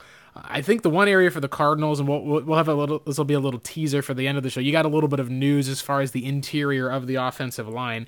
I don't see them looking at a center this year. Lloyd Cushenberry out of LSU got hurt. He's a guy who I was hoping to see test. And Cesar Ruiz out of Michigan is probably the guy who's the top center prospect. There's enough tackles that are going in that I just counted off. That's add those six guys or so to uh, four. I think it's five guys actually to the four that you have. You're going to probably be talking about like you said, John, 10 tackles is very likely going to be someone in that second tier of tackles. We haven't even talked about Josh Jones out of Houston, the guy who knows air raid type of offenses, I believe, at least, who would probably be a good fit for Cliff there very well could be one of these tackles who falls into round two. The Cardinals could take them, develop, and have a future beyond DJ Humphries if they feel like it without having to pay it as much or even be able to have a cheap solution at right tackle to upgrade. I feel really confident in this tackle class, John, where if the Cardinals do miss out on a guy like a Tristan Wirfs who could plug in immediately, I don't feel too bad about this developmental tackle class, especially because they have a guy like Sean Kugler now. Yeah, you just feel like they're going to get the most out of this unit like they did last year. I'm just wary of not having guys in the pipeline. I'm, I'm encouraged by, you know, I put this on Twitter. I don't know if anybody else has put this out there yet or not, but they're going to give Mason Cole every opportunity to come in and win that starting center job. They were happy with his development. The only reason it was really halted is because he had his third offensive coaching staff in three years. When you think about his last year at Michigan, with Mike McCoy's first year as a rookie and having to play, you know, all 16 games, and then last year it was very much like what Bobby Massie went through. That learning curve is so steep, but they think he's ready now to come in and at least compete. And I, I would be surprised if he wasn't the starting center, which is great to hear. I don't know what that means for AQ Shipley, um, but you draft a guy in the third round like Cole. I mean, I, I think he can at least be a competent, solid starter for them. And you're not paying him very mm. much, which is key. Um, and so outside of Cole and then maybe Humphries, you need younger guys in the pipeline. Mm-hmm. You've got J.R. Sweezy, who really play outside of, I think, uh, most of our expectations last year. It was a really nice surprise, but he's got one year left on a modest deal that only pays him about 4 million this year. Justin Murray, I think, is a phenomenal insurance option swing tackle. Um, if he has to start games, that's that's great. But yeah, I think yeah. they they certainly can do better. I mean, you're talking about one of the deepest tackle classes of recent memory. Uh, I think you need to go and try to secure one either at eight or forty or wherever, and then try try to do a transition plan. I think yeah. that they've been burned too many times by going with the veteran route like they were last year with Marcus Gilbert. Mm-hmm. I think, like you just mentioned, they have a lot of faith in Sean Kugler.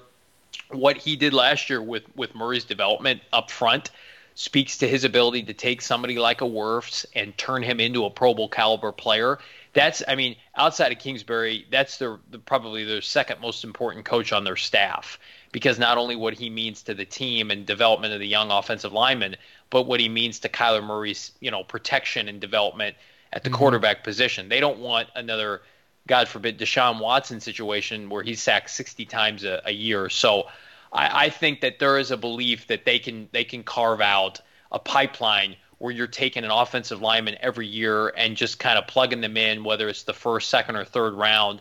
And hopefully that starts with Mason Cole and we see a transition. I like some of the names you just mentioned, Blake. These secondary tackles, there's nothing they're you know, they're not anything to write home about. They're or there's not I, I like them, I guess is the best way to put it. I like Jack Driscoll of Auburn. I think he's a nice player. Trey Adams was somebody who we all thought prior to injury that he was going to be a top five pick, and right. he's kind of fallen off the map. Like yeah, you've got guys. Yeah, he's the slowest forty, and there's a lot of questions people have about the blocking. But it's one of those cases where, hey, if it's a developmental guy that you can find on day three who had that first round original upside, yeah, you can take take a shot. It's it's a case where this is a class of tackles that checks a lot of the different boxes, whereas on classes previously, the Cardinals I think were kind of almost forced to take some of those interior not, linemen. Yeah yeah. You're not reaching. You're not reaching on a Prince out. Of, I mean, Auburn's got two really good ca- tackles. The Lucas, the kid out of TCU, mm-hmm. I thought really looked good, and ha- he has really. If you haven't had a chance to look at,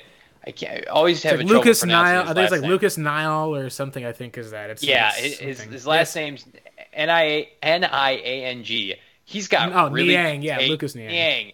He's got really good tape. I think he can play both right and and left tackle. Now he was hurt, and I think he had um, issues from uh, a hip injury. I think suffered late last season. But the tape that I've seen, now granted, I'm not watching every TCU game, but he's played a lot of um, snaps for them, mm-hmm. and I, that's a perfect target. You want to talk about? Here's the difference between Lucas. Lucas is six seven, and he I think was right around like 325, and Becton was six seven and had about 45 pounds yeah. on Lucas. So, and Lucas is a big man anyway. So health's going to be health's going to be big. Um, workouts, individual workouts, um, pro days. Now a lot of these guys coming back 100. percent But this this dude was was PFS Pro Football Focus All Big 12 or first team. Excuse me, was um, All Big 12 in 2018. So. Uh, that's that's somebody who you could get at 40. I, am pretty comfortable in saying that, and he's played right tackle before, so there there are options. Whereas like you don't take CeeDee Laminate, and again, I don't want to keep jumping back and forth and putting all of our chips in this basket, but I mean you're you're going to have to get Cardinal fans excited about a, a third tier receiver because there's going to be I think six to seven first round wideouts. Right. So it's just whereas the tackles after and people made this point to me at Twitter. I think the tackle class is deeper, but you know you get past Wirfs and Thomas and Wills even Becton, there's a there's a drop off, and so oh yeah, oh yeah, you got to prepare yourself for that. But the Cardinals aren't looking for a left tackle; they're looking for a right tackle, and that's a good place to be. Mm-hmm. I, I, would agree, and I think the the question that we'll have obviously is: Is it better to look at that position in the second round when you're seeing such of that depth, and because of the where the receivers will go, teams obviously will have other needs. Some of those tackles may even fall into the third round, where the Cardinals will be within striking distance. Should they end up having a player that they like better on the defensive side that's there in round two, or something we've kind of discussed, John. The Cardinals' running back situation right now is very tenuous because it seems like Kenyon Drake is bound to hit free agency and probably won't come back to the Cardinals unless he doesn't find what he's looking for from the free agent market and then decides to end up taking a lesser, maybe even a one year deal. It's also a case where I don't know if the Cardinals are going to be even willing to pay a running back for what they're looking for, considering that they just went through this with David Johnson. Johnson's a guy who you're probably looking at as maybe you're in case of emergency break glass if you're keeping him, if you're able to move him to a team like Tampa or a team like the Colts or the Dolphins that has a lot of cap space is willing to take him. It's hard for me to see Steve Keim be willing to give up even as much as a seventh round pick to get that contract off of the books to save four or five million because you're probably going to be using a at least a veteran minimum to sign another running back to replace David Johnson out of that. Really, then you're like, why don't you just keep the guy that you have? He's already been in your system. The running back situation is very interesting because the Cardinals end up moving on from David Johnson or look at him as a backup. And if Kenyon Drake isn't re signed, then you've got a definite need at the position. I think a lot of people have said, "Oh, just take a running back in round day three somewhere on there. You'll find a starter for that one." And that really hasn't been the case in the NFL. You've seen at least that this is a talented running back class with a drop off, and I think John, it is a possibility to look at where if the Cardinals are really wanting to make a splash, you spend a lot of money on the defensive side, and then maybe you end up bringing in some of the playmakers for Kyler are brought in on the offensive side, so you kind of put Drake's money toward a defensive guy, and you start looking at these running backs. So let's take a look at the guys. I think that there's five guys who popped up in the top tier. I think you'd probably call them the tier one guys. Maybe there's a split where you've got tier 1A and tier 1B. But you've got the 4 3 running Jonathan Taylor, who essentially people were just like wowed at how uh, he had a lot of carries. He was an explosive runner. He caught the ball very well overall out of the uh, in the drills. wasn't really a catcher. You've got the guy who did not participate in the in the uh, in the combine, and J.K. Dobbins, who someone earlier today compared his style to a little bit more of a Kenyon Drake, except more explosive. I'm like, wow, that's that's impressive. You've got D'Andre Swift out of Georgia, who ran a 4.48. You've got the guy who's risen up a ton of draft boards. Probably went from maybe a late day three, maybe early, or excuse me, uh, excuse me, late day two, maybe early day three pick in Cam Akers out of Florida. His athleticism and footwork was off the charts. And last, you've got one of our personal favorites on this podcast, which would be CEH, the Fresh Prince of Helaire himself, Clyde Edwards Helaire. Little small, 5'7, 200 pound guy, but he catches the ball and runs like a wide receiver. He's played in a lot of the scheme and the system that you have with uh, the read option, very effective, shifty runner. You're kind of looking at him as more of like uh, Sproles is kind of a weird comparison. I think he's much more of that starting running back of that small, tight guy. Someone I think said that he could be essentially a better pass catching version of like a little tough guy like Frank Gore. Those to me, John, would be the top five running backs. Do you think that there's any need for the Cardinals to look at taking one of these even as early as with the 40th pick, or are we just saying that this is overvaluing the running back position now? I don't like doing it. I but I understand why people would want to do it. I wouldn't have a problem with it, uh, assuming that they got, you know, one of those blue chip players at eight. Um, I could definitely see a scenario in which they trade it down from forty, which I, I think Keim is going to aggressively pursue, and they get like an extra third, and then you take it with that second, which is now probably a mid second. Uh, I would feel much more comfortable doing it then. Um, but yeah, I mean, it's tough watching San Francisco produce with undrafted guys and then the Cardinals and you know the Seahawks taking first round running backs. Listen, sure. value is value, and there's value into taking one at 40 that you believe has a chance to be an every down back, um, and especially that you're not paying anything. We saw how valuable David Johnson was before they paid him, um, and that goes across the board in the NFL. And now you're seeing a lot of these guys like a Devonta Freeman, like a Todd Gurley, like a David Johnson, who are going to have short-lived careers with their current teams teams are going to try to move on. There's nothing wrong with taking a back high. Just be careful when you opt to open the checkbook. But as far as these prospects go, our guy from LSU is probably my top pick just because of where I think they could get him. Hmm. Um, and I think he's such a flu- fluid receiver. I think that's such an important element in, in Kliff's offense. That's why, as much as I love Jonathan Taylor, I just don't see him as a fluid pass catcher like some of these other guys are. I think Swift yeah. catches the ball better. Dobbins, Zach Moss, I know they really like. We've talked about it, Blake off air. Mm-hmm. Um, he's somebody who's got monster production and gutted out an injury at the combine to, to, to post really good results. Pushed through a hamstring injury. Right. He is big. He's 5'10, 225, has all the co- collegiate numbers. I think there's more of there's a better chance they take somebody like that. Whereas, could, can you get him late in the second, early in the third? Um, but you know, as, as far as the position, you know, I I don't love it in the first round, but again, you're getting a guy like are you getting a LeSean McCoy on day two? Are you getting a Kareem Hunt? Are you getting a Nick Chubb? I mean, those guys are capable yeah, of carrying you on. Derrick Henry's went in the second right. round, and I think that's the one thing when I looked at the draft is you talk about the day three running back or the I should say round three running backs. Some of those guys they turn into a David Johnson or Alvin Kamara. Some of those guys end up turning into um like the what is it the oh, who's the guy with the Bucks at least for that Arrington. one? Yeah, I was gonna say yeah, JJ Arrington's a good example for that one. Even the Bucs end up with Ronald Jones is another good example. Yeah. The, the best way you can look at it is if you're taking a running back in round one, you're probably at least overstating your value where you're just saying, hey, we'll get the best running back in this class, and then you'll usually end up regretting it. Like, I know Raiders fans were raving about Josh Jacobs this year, but if you look at the second round, the Eagles took Miles Sanders, and even though he didn't start as dramatically, by the end of the year, he was essentially a workhorse back for them and was one of their more reliable options. And I think yeah. that's the sweet spot. I think for if you don't want to gamble as much, you can gamble and find guys. I think in round three, I, I think people saying, "Hey, just doesn't matter what back you find, pick them up anywhere." That has not been the case in the NFL. I think sometimes you can find those guys who are veterans or have been able to learn, but to be able to get that instant impact for a guy who can start and go right away, like round two is kind of that sweet spot because it's not the price that yeah. you're paying of a first rounder where you're overpaying, and it's not risking it because a lot of those round three guys, you look at David Johnson, his biggest knock coming out, hey, in between the tackles running, he got better at that under Bruce, and then this year, you know, things dropped off a bit. Obviously, hopefully he can get that back, but that's kind of the peak. So the two guys I'd look at is Taylor because of his speed.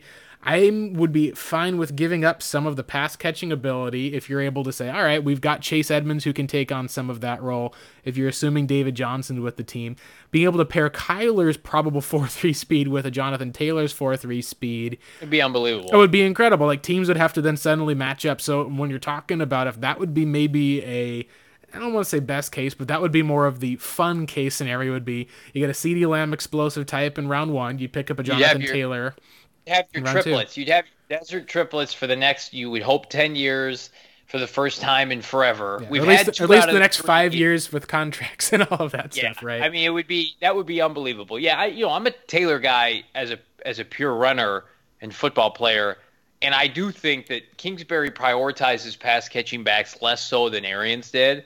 Um, and I, you know, Kenyon Drake's a good pass catcher. I don't think he's mm-hmm. a, you know, I don't think he's David. Nobody thinks he's David Johnson esque.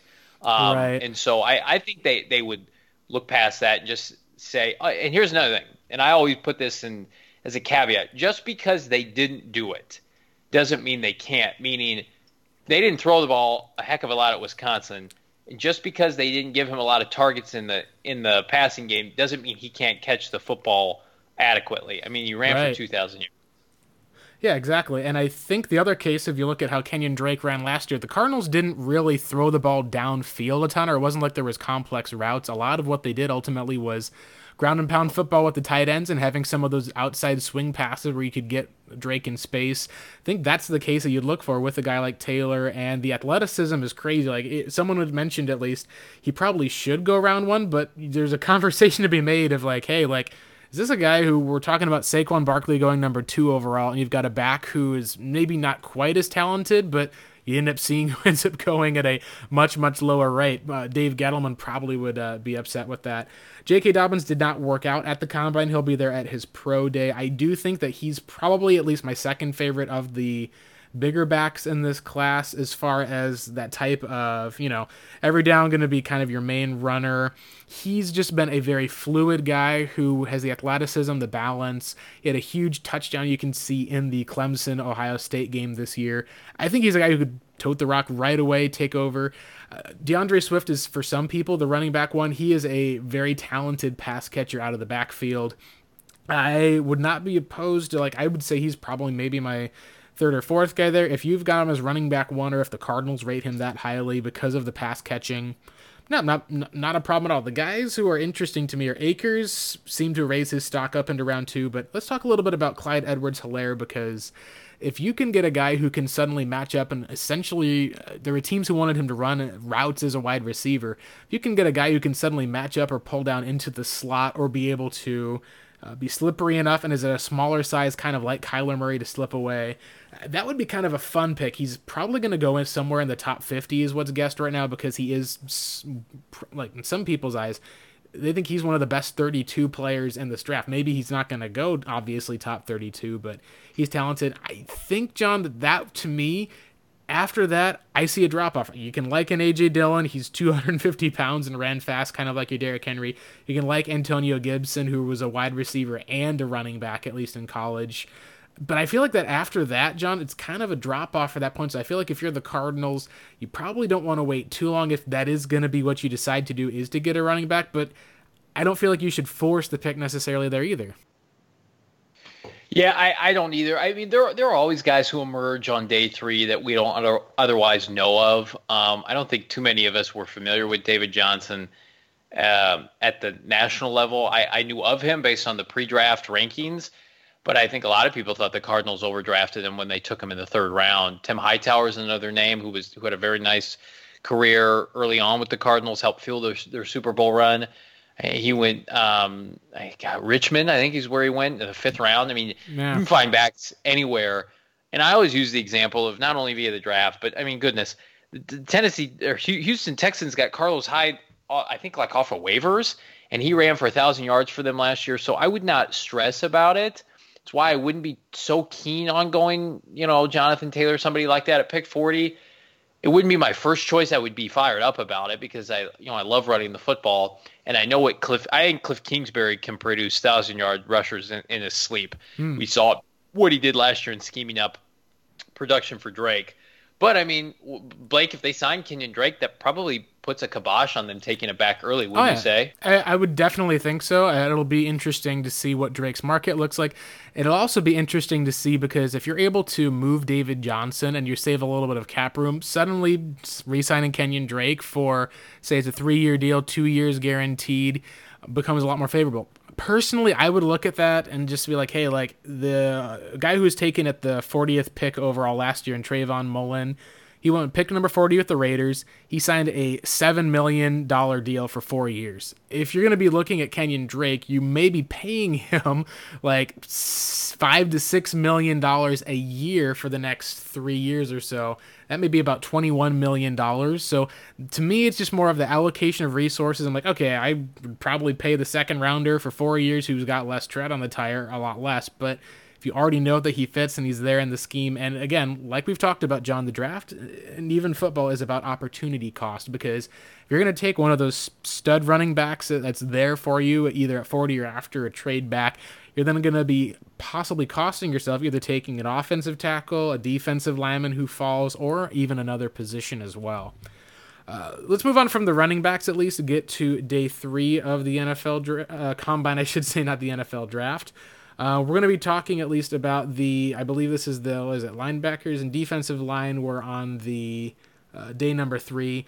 You've got the combine is going to be now known as the Isaiah Simmons Bowl. Uh, he went and blew up the entire combine. You got other guys like Kenneth Murray, who's a linebacker behind him. Patrick Queen is another guy who kind of cemented his first round status.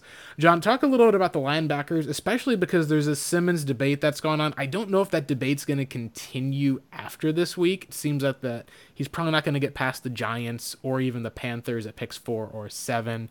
Uh, what do you think as far as what the Cardinals and this inside linebacker need that fans have? Per- personally, I I'm curious because I know John Gambadoro said today, eh, I think they'd have Derrick Brown higher than Isaiah Simmons on the radio. Oh my God. And I was thinking to myself, it doesn't make sense. And then I realized it only makes sense if the Cardinals are already going to be trying to address the inside linebacker position, right. and therefore In free agency, you'd be looking at taking a defensive tackle. And if that that to me is where I would love that approach because then you're at least you're checking the box off, you're fixing, you're bringing an event, you're not having to trust a rookie to have to cover tight ends in a year where you really, really need to cover tight ends. But it is still another case of passing on a guy. And I've, I've said, I've argued that he's a safety for a while.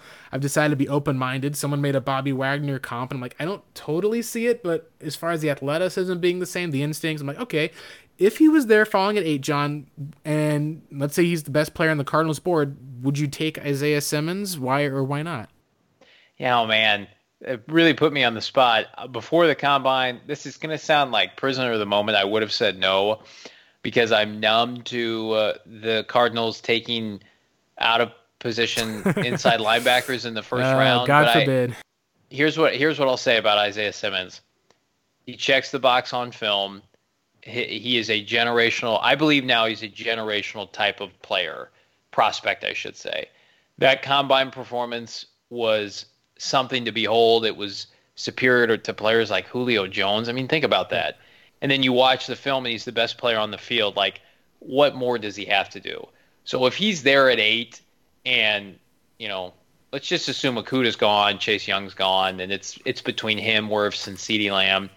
I mean, you, you're probably going to have, just based on value, and let's say they don't this is could be all mute in like a week and a half because they could go out and give Cory Littleton, you know, thirty million guaranteed or whatever. Yeah. But let's let's say they sign like a marginal placeholder inside backer in free agency. Simmons somehow falls to them, I I don't know how you how you can pass on him after all that he has done. He is a he is a better prospect as a player, put positional value aside, than than CeeDee Lamb is and Tristan Wirf. I love those players. I, I want them both mm-hmm. on the team. But he he's a top I here are my top four prospects in this draft in order. I think Chase Young's the best player. I think Okudah is right behind him, and I think he's a Patrick Peterson type of corner. Tua is my third overall player, and then uh, Isaiah Simmons is four. Isaiah Simmons, to me, he's won me over.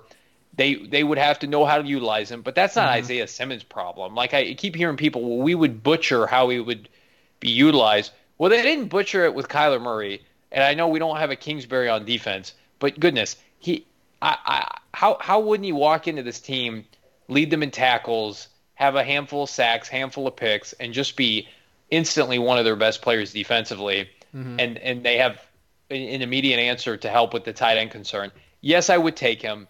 I don't think he. I, I think this is going to be fun to archive, and we can look back at this conversation. yeah. It's going to go above them. I thought that there was a chance that he would fall to them before the combine. Combined with this performance, and then Devin White last year, I forgot when fifth overall. But yeah. before then, you know, we had a little bit of a run with, with Kuechly and Roquan Smith going 8, 9, 10, 11, 12. Like that was kind of the range for off ball inside linebackers. Sure. Now we're, we're seeing like they're they're up there with the edge rushers and the D tackles. So, and I think he's a better prospect than Devin White. So uh, he's going to go top five, top six, and it's going to be moot. Um, and if they sign Cory Littleton, they sign the kid from Cleveland – like they're not going to take an inside linebacker. Certainly, early, but let's say they get a placeholder and they go CeeDee Lamb or Jerry Jeudy or Wirfs or Okudah in the first round. I would love a Kenneth Murray. Kenneth Murray is mm. a phenomenal football player. And I think too much has been made about how poor that Oklahoma defense is historically, but they were better this year. Um, I love the kid from LSU. I think, you know, if you can get Patrick Queen – at the top of the second. He's not Kevin Minter. He's much more I athletic. Love, I just can't see him getting out no, of the no, first no. round, obviously. Right. Those, are, those are the only two, talented. Those are the only two players I think that would warrant any other kind of consideration if you're trading down. something something crazy would have to happen. I just don't think, as much as I like the top three prospects at inside backer in this class, I just don't think the stars are gonna are gonna align for the Cardinals based on where they're picking, and then based on I have been given good sense that they're going to address, and then this everybody anybody could say this based on the writings on the wall. They're going to spend their money in free agency on the front seven defensively. Yeah, that's inside linebackers. That's an, an edge rusher opposite Chandler Jones, and that's the defensive line. And I, I would not surprise. They went after C.J. Mosley hard last year. They ended up with Jordan Hicks.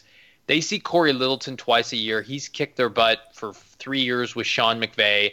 He's been groomed. Mm-hmm. He's he's in line to make a big payday. He's not going to get franchise tag. They don't have the money to compete with other teams in free agency. I I have I do not have a, a, a source linking them to the linking him to the Cardinals like I do. I think Marcus Golden has a good chance to come back. Yeah, Littleton, but, we at least know the scheme fit is there because of right. the fact that it's a Wade Phillips defense. That's what Vance Joseph runs. I think that is more likely, but I mean, I I just I commend the work that Simmons has done because I just I was a, I remember tweeting the national championship game. I'm like I I would be disappointed if the Cardinals took him because like what you're saying, Blake, like oh he he might be a safety. Well, well we heard that about Deone Bucannon, and we heard that Haason Reddick might be an edge rusher, and then mm-hmm. and I hear you know people within the media saying, well Isaiah Simmons' best position might be outside linebacker, and I'm like man, do I don't do we want to do this again? Whereas, like, take mm-hmm. CeeDee Lamb, he's your X receiver. You take Tristan Wirfs, he's your right tackle. You take Jeff Okudah, he's opposite Patrick Peterson. You know, you just you feel good about it. Even like with Byron Murphy last year, we're hearing like, well, he's going to play slot corner. Well, you didn't draft him to play slot corner. You're just now saying that because he struggled as a rookie. So like, yeah, and it's also there's a lot of really good slot receivers that are there, and when you're talking about him being able to blitz off of the edge, it's like I can see some of the the value that's in there. If you, your hope obviously is he turns into a Chris Harris who is a slot corner who's more than a slot corner who can travel and follow guys around. And I think he will be. And I don't want this to be like I'm down on him, but I just you're you're picking somebody who who you're deeming as the eighth best player in a draft of 250 plus players if that individual can't come in the day the OTA start and their position is locked in. Now there's a learning curve for everybody. Mm-hmm. Kyler Murray came in last year and was in control of the offense, in control of the quarterback position. Sure. And I get it was a unique scenario. The player that we take eighth needs to come in right away and be, I don't think it's crazy to say, one of the best players on the team by the end of the season. Yeah, Either, especially in a talented draft like this, that's the, your hope because there's with, not with as much Cardinals talent here. roster how it is. They have they have a, a huge drop off. It's not a high bar to to be no, one of the young core Isaiah players. Simmons yeah, would, would come in and he would be immediately in that group with Chandler Jones and Patrick Peterson and Budda Baker. I, I that that he would be better than you would. The expectation is he would be better than Jordan Hicks by the end of the season. Yeah. If you're telling me that that's that's who we're getting, and I, I think you would, then of course I'm going to take him. Yeah, it's kind of the, the, the athleticism and all of everything that comes into him. I don't think I'm down on that. Part of the thing that I've been a little cautious about is on one hand, I do feel like that a lot of the plays and stuff that he makes that coverage is something that you'll want. So you want to get those athletes on the field. I'd be curious as to how much his role and Budda's role, if you use Budda correctly, would cross over would be one thing. Like if you're gonna say, hey, we're gonna end up moving him into the will linebacker role and have it where at times he'll be able to cover whether it's tight ends or corners. I think like almost as like a strong safety. I think that's great. A lot of that's what Budda did last year. So you'd have to find where he's going to move to. If you had told me that the Cardinals had a great DC who they're building around, it's on the uprise for that one. Like, uh, I think there would be a lot more confidence I would have. If you're talking about you're drafting this guy, bringing him in, and then you're not sure exactly what's going to happen, how are you going to use him? There's even questions if Vance used guys like, you know, with how Reddick had to move positions, how Budda even didn't get comfortable because he had to play so much around last year after Swearinger was gone. It took a while for Jalen Thompson to get in. I think that the benefit that you'll be able to get and the impact – is not as impactful as a position like a Lamb would be, like obviously like in a obviously like Okudah Young, who are the top two guys, obviously I think in this draft, or even like um, you know a right tackle would be for the Cardinals. And even though like it's one of those cases where it's like, man, this guy he is such a freak. You're like, it's like he's like Captain America. You're like, someone get this man a shield because he's gonna like protect, you know, people from any of the things. He's like the the mighty defender. I still think that this is one of those cases where if he's there at the Cardinals, they took him, I'd be content with it. My one concern would be is this a case where, like you said, over time you look back on the pick and we just go, yeah, you know what? He wasn't exactly what we thought he was. He's a great player for that overall, but he wasn't like that defining total player. I think he could totally be that generational player. I'm just not totally sure of it, at least for the Cardinals and at least for right now. Uh, I, I, will say this um, Kenneth Murray uh, he's apparently just this super high quality, high caliber dude as well. I'm excited to see where he goes. Again, it's kind of almost sad that the Cardinals didn't play themselves into a higher pick this year because you could have then two K Murrays drafted from Oklahoma two years in a row. Uh, he's the son of a preacher, has multiple like special needs kids that his family has adopted. They take care of. He's had apparently some of the best combine interview people uh, people who were in the building said that I've ever had. He's one of those spiritual leader guys. I'm excited to see where he ends up. Here's a name for you to consider if you're still looking for the inside linebacker need. Malik Harrison, the Ohio State linebacker, essentially is a guy who could plug right into another inside linebacker role. Very instinctual, great player, um, solid athleticism with all of that too. If he's a guy that you can pull up and find in round three with all the other guys moving around, that would be a really solid pick, I think, for the Cardinals. I don't think that he's a guy who will be there in round four, unfortunately. Uh, the defensive line, we're going to have to kind of breeze through because we got just the defensive line and the secondary that's left. D line, the underperformers that you saw today were the headline. You saw Neville Gallimore out of Oklahoma rise up a lot of the boards just because he was moving at speeds that most defensive linemen at that size don't move.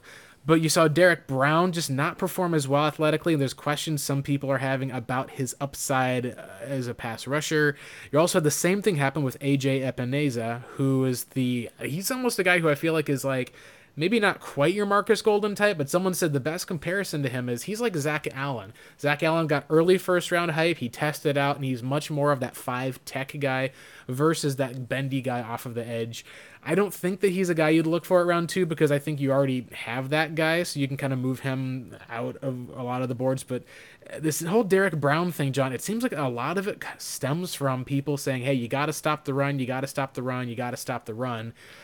And I think the Cardinals did a fine job of that last year. It wasn't like it was a huge issue with Wilkes. I think that they definitely need to address the position, but to talk about taking this guy at eighth overall compared to the players who are there, I just feel like this combine, if he'd shown up and was a freak and pulled off that Quinnen Williams type hype, even in year one, you're not going to get production out of an interior guy. Eh, that's just how it is. It's usually year two, year three, year four, you'll see the interior guys produce. I just think that he moved himself maybe not completely off of the Cardinals draft board, but for who we're expecting to be there, I don't see them picking him right now unless there's a major, major trade back and he falls to them.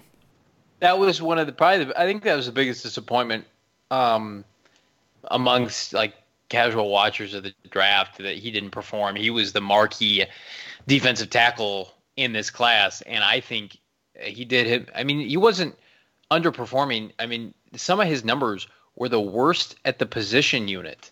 I mean, think about that. Right. He's getting top five, top seven buzz, getting mocked left and right above Arizona, and he's finishing last in like the three cone drills. He yeah, uh, his 35th, explosiveness. Thirty fifth, I think, out of thirty eight players, I believe it that, was for the forty times for some what? of those.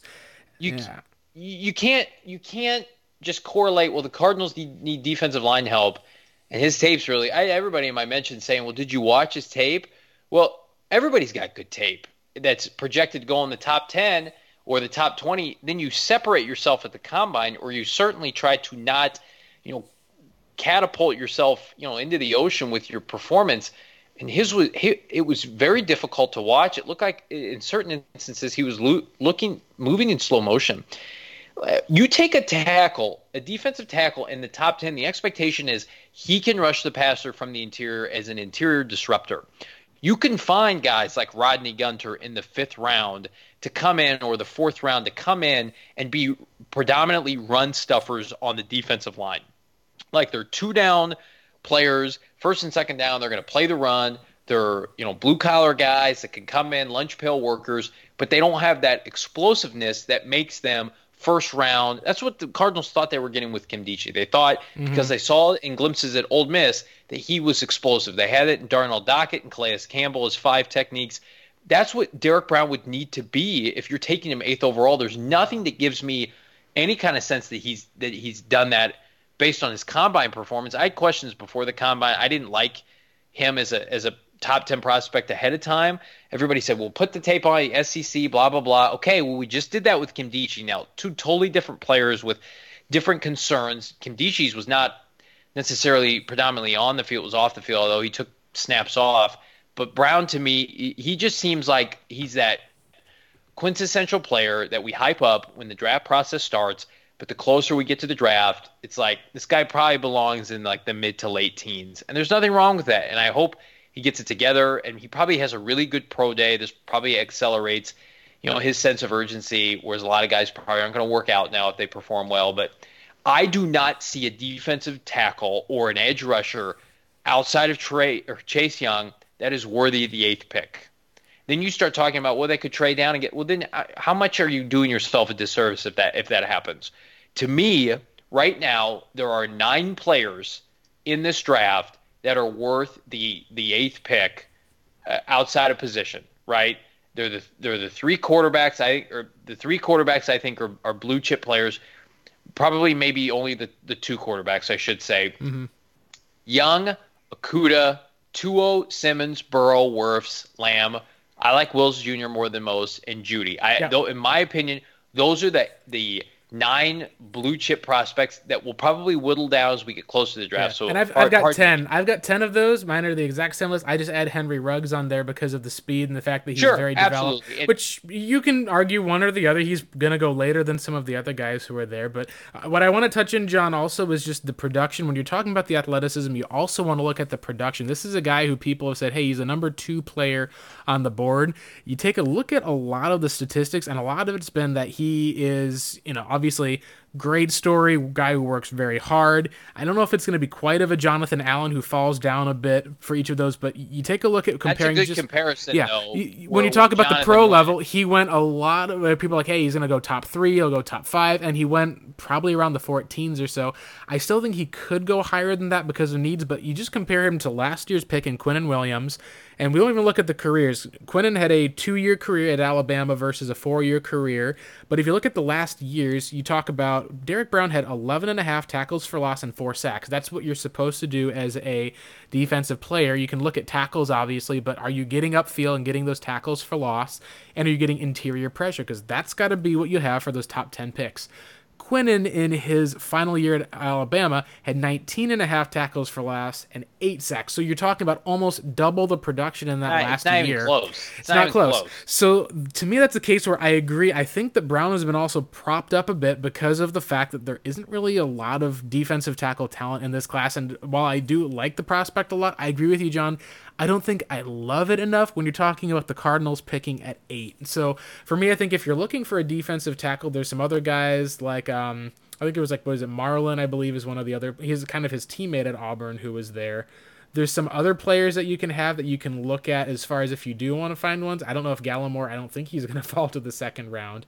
Other players on the defensive line who are some there, you're probably looking at much more of a defensive tackle than an end, is what I would guess. There's still some edge rushers there like Bradley Anae. There's some other guys who are there. James Lynch out of Baylor looks nice. Marlon Davidson is the name there. We've also got a guy like Raekwon Davis in Alabama. He may be there in round two or three. I think that overall, John, when you're talking about the defensive line and the help, I think the Cardinals can get by for about a year, and the next year you could look at if you want to find that guy who's that interior rusher. Maybe you take him with one of those to see what the class is like, or look in a position like free agency. Maybe even, hey, if you can make the playoffs, make a trade.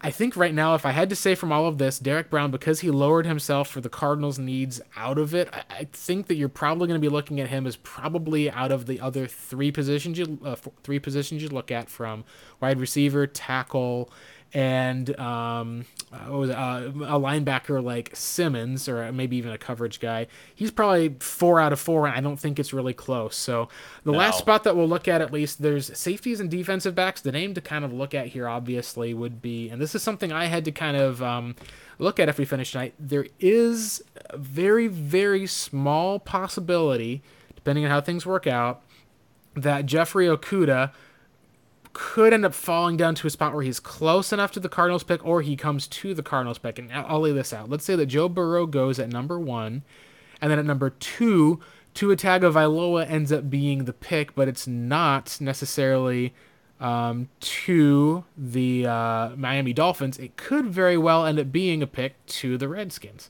Let's say that's the case.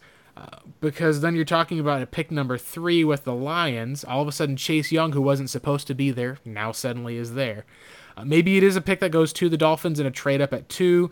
The pick number four, we're assuming will be Isaiah Simmons, right? Simmons to New York seems like a thing, and it's interesting because I mentioned this a, a few months ago when Dave Gettleman took over and started his rebuild job in Carolina. First thing that he did was he went out and got in an inside linebacker. It's one of the first things he did. The first thing that he did when he was in New York, he went out and got Alec Ogletree, inside linebacker, traded, overpaid for the guy as well. Would not shock me to have him do the same thing in a rebuild now with Isaiah Simmons, a guy who's potentially got more talent than any of them.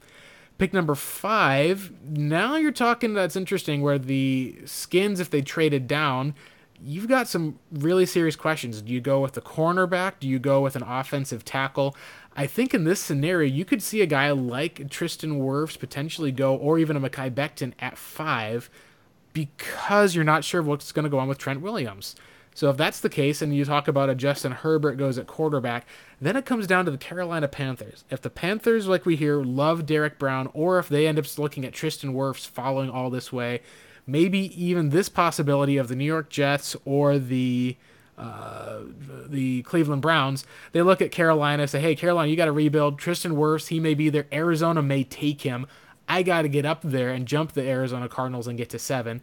Suddenly, Jeffrey Okudah and CeeDee Lamb are sitting there at pick number eight. And John, I believe the Cardinals would not take Lamb. I think that you would have to take the corner who falls to you. Now, personally, in my opinion, I think that he would go at pick number five or pick number maybe even six if the Chargers don't get a quarterback or aren't able to trade up. he could even go at seven Yeah. for that one. I could see that happening. But if he falls, do you think this is a positive for Cardinals fans to essentially pass on this guy that everyone wants in Lamb to take another cornerback when you already have Pat P and you already have a veteran and you already have a corner you drafted last year? Would this be a good move in your opinion if that was the case? That's a, that's a scenario in which you just have to say screw it for the position outside of quarterback, and you just you look at it and say I'm getting one of the three best players in this draft. I mean, he his tape is elite, his footwork's elite, his his 40 time I think was It was four four Uh, eight. It wasn't quite he, top he was, five. He was weaving at the very good. beginning, and I think he'll I think he'll be in the four threes as his pro day. I'm not worried about it. Yeah, it. Joe Haden Um, was a guy who ran, I think, with a four five plus forty. He still went top five. Has had a very good career. Uh, I mean, give me the yeah. last. Give, me- give me the last uh, defensive back for the Ohio State to not be a superstar that they were taken early. I mean, they they've all come in. Darian. Conley is that the one? I think that's the only one I can Yeah. think of for that. But I mean, he But, was yeah. th- thought of in, that, in the same realm as like Denzel Ward and some of these Not other guys. Um, so I I just think in, in that scenario you would have to take him. Um, and I don't. I- I think it's again. I think it's similar to Simmons, where it's moot now. But I Okudah reminds me of Peterson. I think he's a bigger version of Peterson, and I he's 6'1", 200. His upper body is just phenomenal. I mean, he He's a he little little like lighter than Shrek- Peterson. Peterson was around two twenty because people Yeah, thought he'd have to move to safety. lower body. I mean, I Yeah, he and- just looks He's very fluid. He's got the long. The biggest thing, obviously, is the long arms that you have. A lot of pass breakups. It is a case, like I've said, the, the board for me, at least, because you're not looking at a quarterback, would go. Uh, one would probably just be young because of the need for a pass rusher. But I could even make an argument that hey, you probably could have him as the number one player on the Cardinals board just because of the lack of great positive cover corners and the fact that hey, if Patrick Peterson's on the last year of his deal, if you're talking about the Cardinals uh, if they're not able to re-sign him to a long-term deal and you're suddenly saying hey we've got this guy who's a great cheaper option potentially maybe you end up starting to look at peterson as a guy who you don't have to necessarily keep around or you just say hey we are going to keep peterson as long as we can. We've got a cheap corner on the other side across from him and we've got He- byron murphy. Then you may be Uh, in a really good scenario with that as well. He's a better corner coming out than Peterson was, more refined. I mean, Yeah, I Peterson with made his made his money early on in, as a returner, as a showman. and with elite athleticism to Yeah, recover he, a- would mess was- up and then could probably better recover athlete. But I mean, I, I think I read Okudah didn't have like a penalty last year. I mean, he, he didn't have like a holding penalty. He was unbelievable. He he, I, I think he.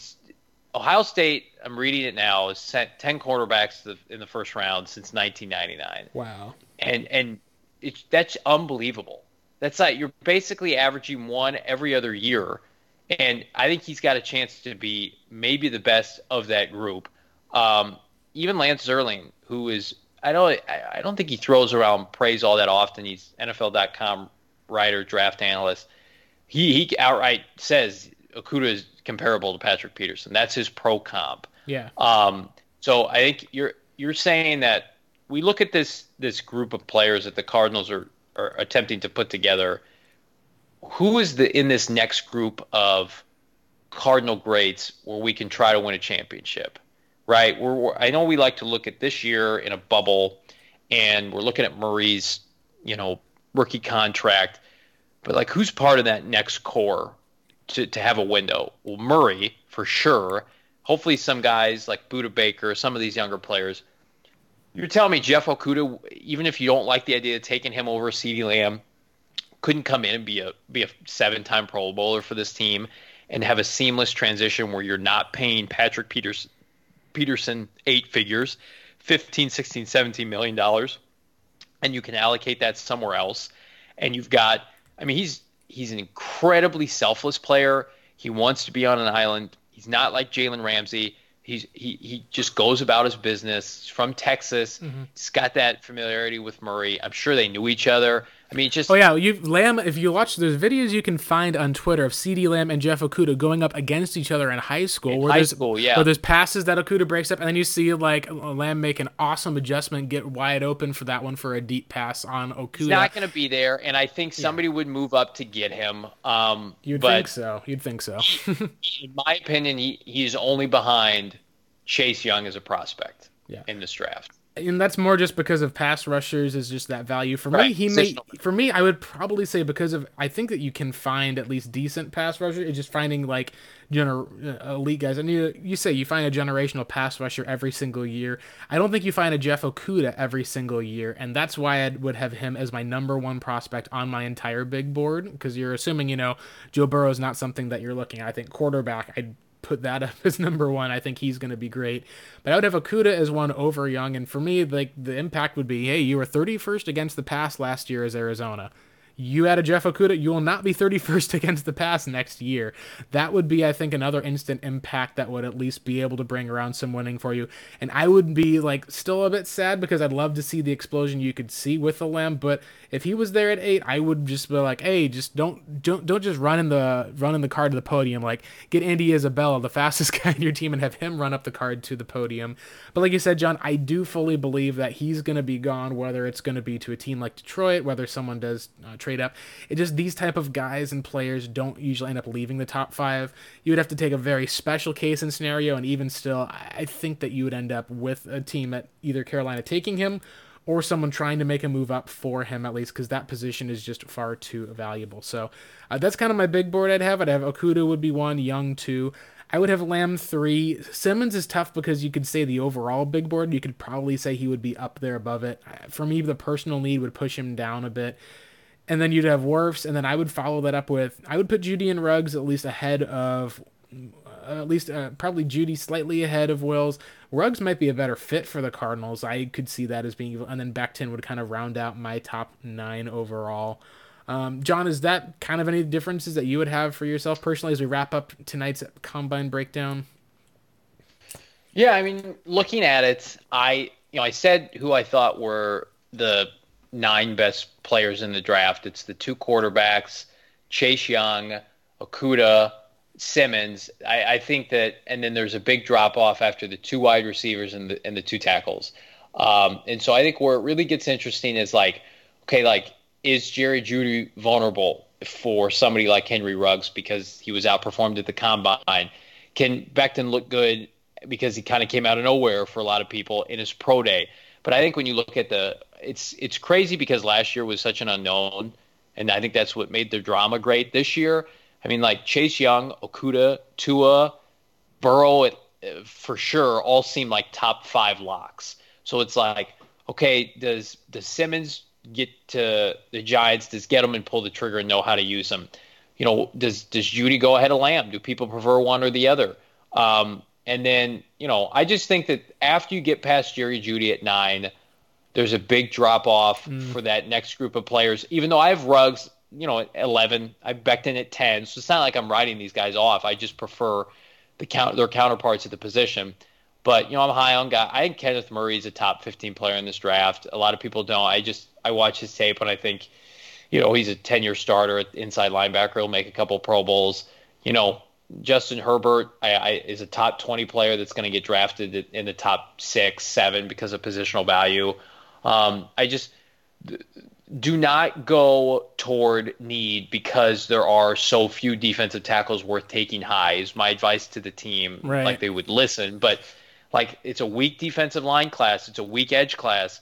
You know it's not weekend quarter or quarterbacks defense or excuse me quarterbacks offensive tackles and receivers. Yeah, and you have and running backs too. You got you got running backs right. at the so top of the second as well as strong. It. This isn't a hard draft for them. I just I feel like people are like freaking like they they're going to have two or three really good players, if not more, to pick from, and and I'm going to be content with it because I know the value of it, unless they go out of completely out of left field. But it, it just feels like things are very much like the dust is going to settle now, and it's going to be like we talked about before we went on air tonight, Blake. It's like mm-hmm. it really does feel like doesn't feel like outside of Okudah and Simmons somehow falling and, and entering the conversation, Jeudy Lamb or Wirfs is going to be the pick. Yeah, I feel like it's unless they really, really like we're looking at a tackle, and because of what they talked about at the combine of having that confidence in Justin Murray, and we even talked, I think, in a text message today, like they're expecting that Cordy Glenn may be cut from the Bengals because they just need the cap savings. You could bring him, you could bring back um, even Marcus Gilbert, just finding another veteran guy to be able to compete. It, it just feels like that the offensive line for the Cardinals is not as bad as people are saying. Now, I think it could have the potential to get bad if you don't hedge your bets and bring in other players. But it does really feel like you're down to essentially, hey, it's probably going to be CeeDee Lamb, is what it looks like. Maybe you'd go with a guy like Wirfs if you feel like the value of the board is there or higher. And it's not to say that it's down to one guy, but it's like uh, it feels like it really could be down ultimately to just those two positions right now because of the value and the strengths of the draft is wide receiver and offensive tackle. And if you get to the second round and you want a running back because you feel like that you can get a star there, sure, go for it. But play to the strengths of the draft. And I think that I'd be rather getting the best of the wide receivers in a really awesome, strong wide receiver class. Um, you could even look at it like, would you rather get the guy who was drafted in the second round of the 2011 NFL draft, or would you rather have a guy who could be the Julio Jones and the AJ Green to pair with Kyler Murray? And it's a guy he's played with before. So for me, I've been on the CeeDee Lamb train, I guess you could say, for a little while at least, and wondering if it was going to work out. I think the Cardinals are in a perfect position to be able to take him. I think it'd be a very exciting draft for a lot of Cardinals fans. Um, we're going to plan on being there at least in Las Vegas to be able to give some of the updates. We'll have more on that. For right now, though, for the rest of our time leading up uh, to free agency, we'll be focusing on that with the free agent in the upcoming episodes coming on. We'll pass on any more news as we hear it as far as that one. Um, John, obviously, being able to work those sauces, at least as you can say. Uh, thanks again for tuning in, everyone. John, could you uh, wrap up with letting the listeners know where you'll be and where all of the mock drafts that you'll be posting will end up being as well? No, I, I promise I won't go crazy on the mock draft front. Uh, I'm at Johnny Touchdown on Twitter, and then, of course, here at the ROT, ROTB podcast and RevengeOfTheBirds.com as well. Blake, where can they find your content this off season. Yeah, it'll also be on Revenge of the Birds and at Blake Murphy seven on Twitter. Thanks again. It's a long episode. I will probably having this one split into two parts at least as well with the between the positional groups. Uh, we never did a pre combine preview for the most part, so this kind of wrapped up a lot of those things as well, and then really clarified I think a lot of things for the Cardinals. Again, remember it is going to enter lying season now. The combine is usually the last few nuggets of truth that you'll get, and just crazy. Just about a year ago, John, us recording this time. Uh, we were talking, could Kyler Murray be the guy for the Arizona Cardinals? And it feels like it was a lifetime ago. Thank, thank God for that. Yeah, absolutely. Thanks again for tuning in, everyone. We'll see you next time. And make sure that you listen and subscribe to the ROTB pod.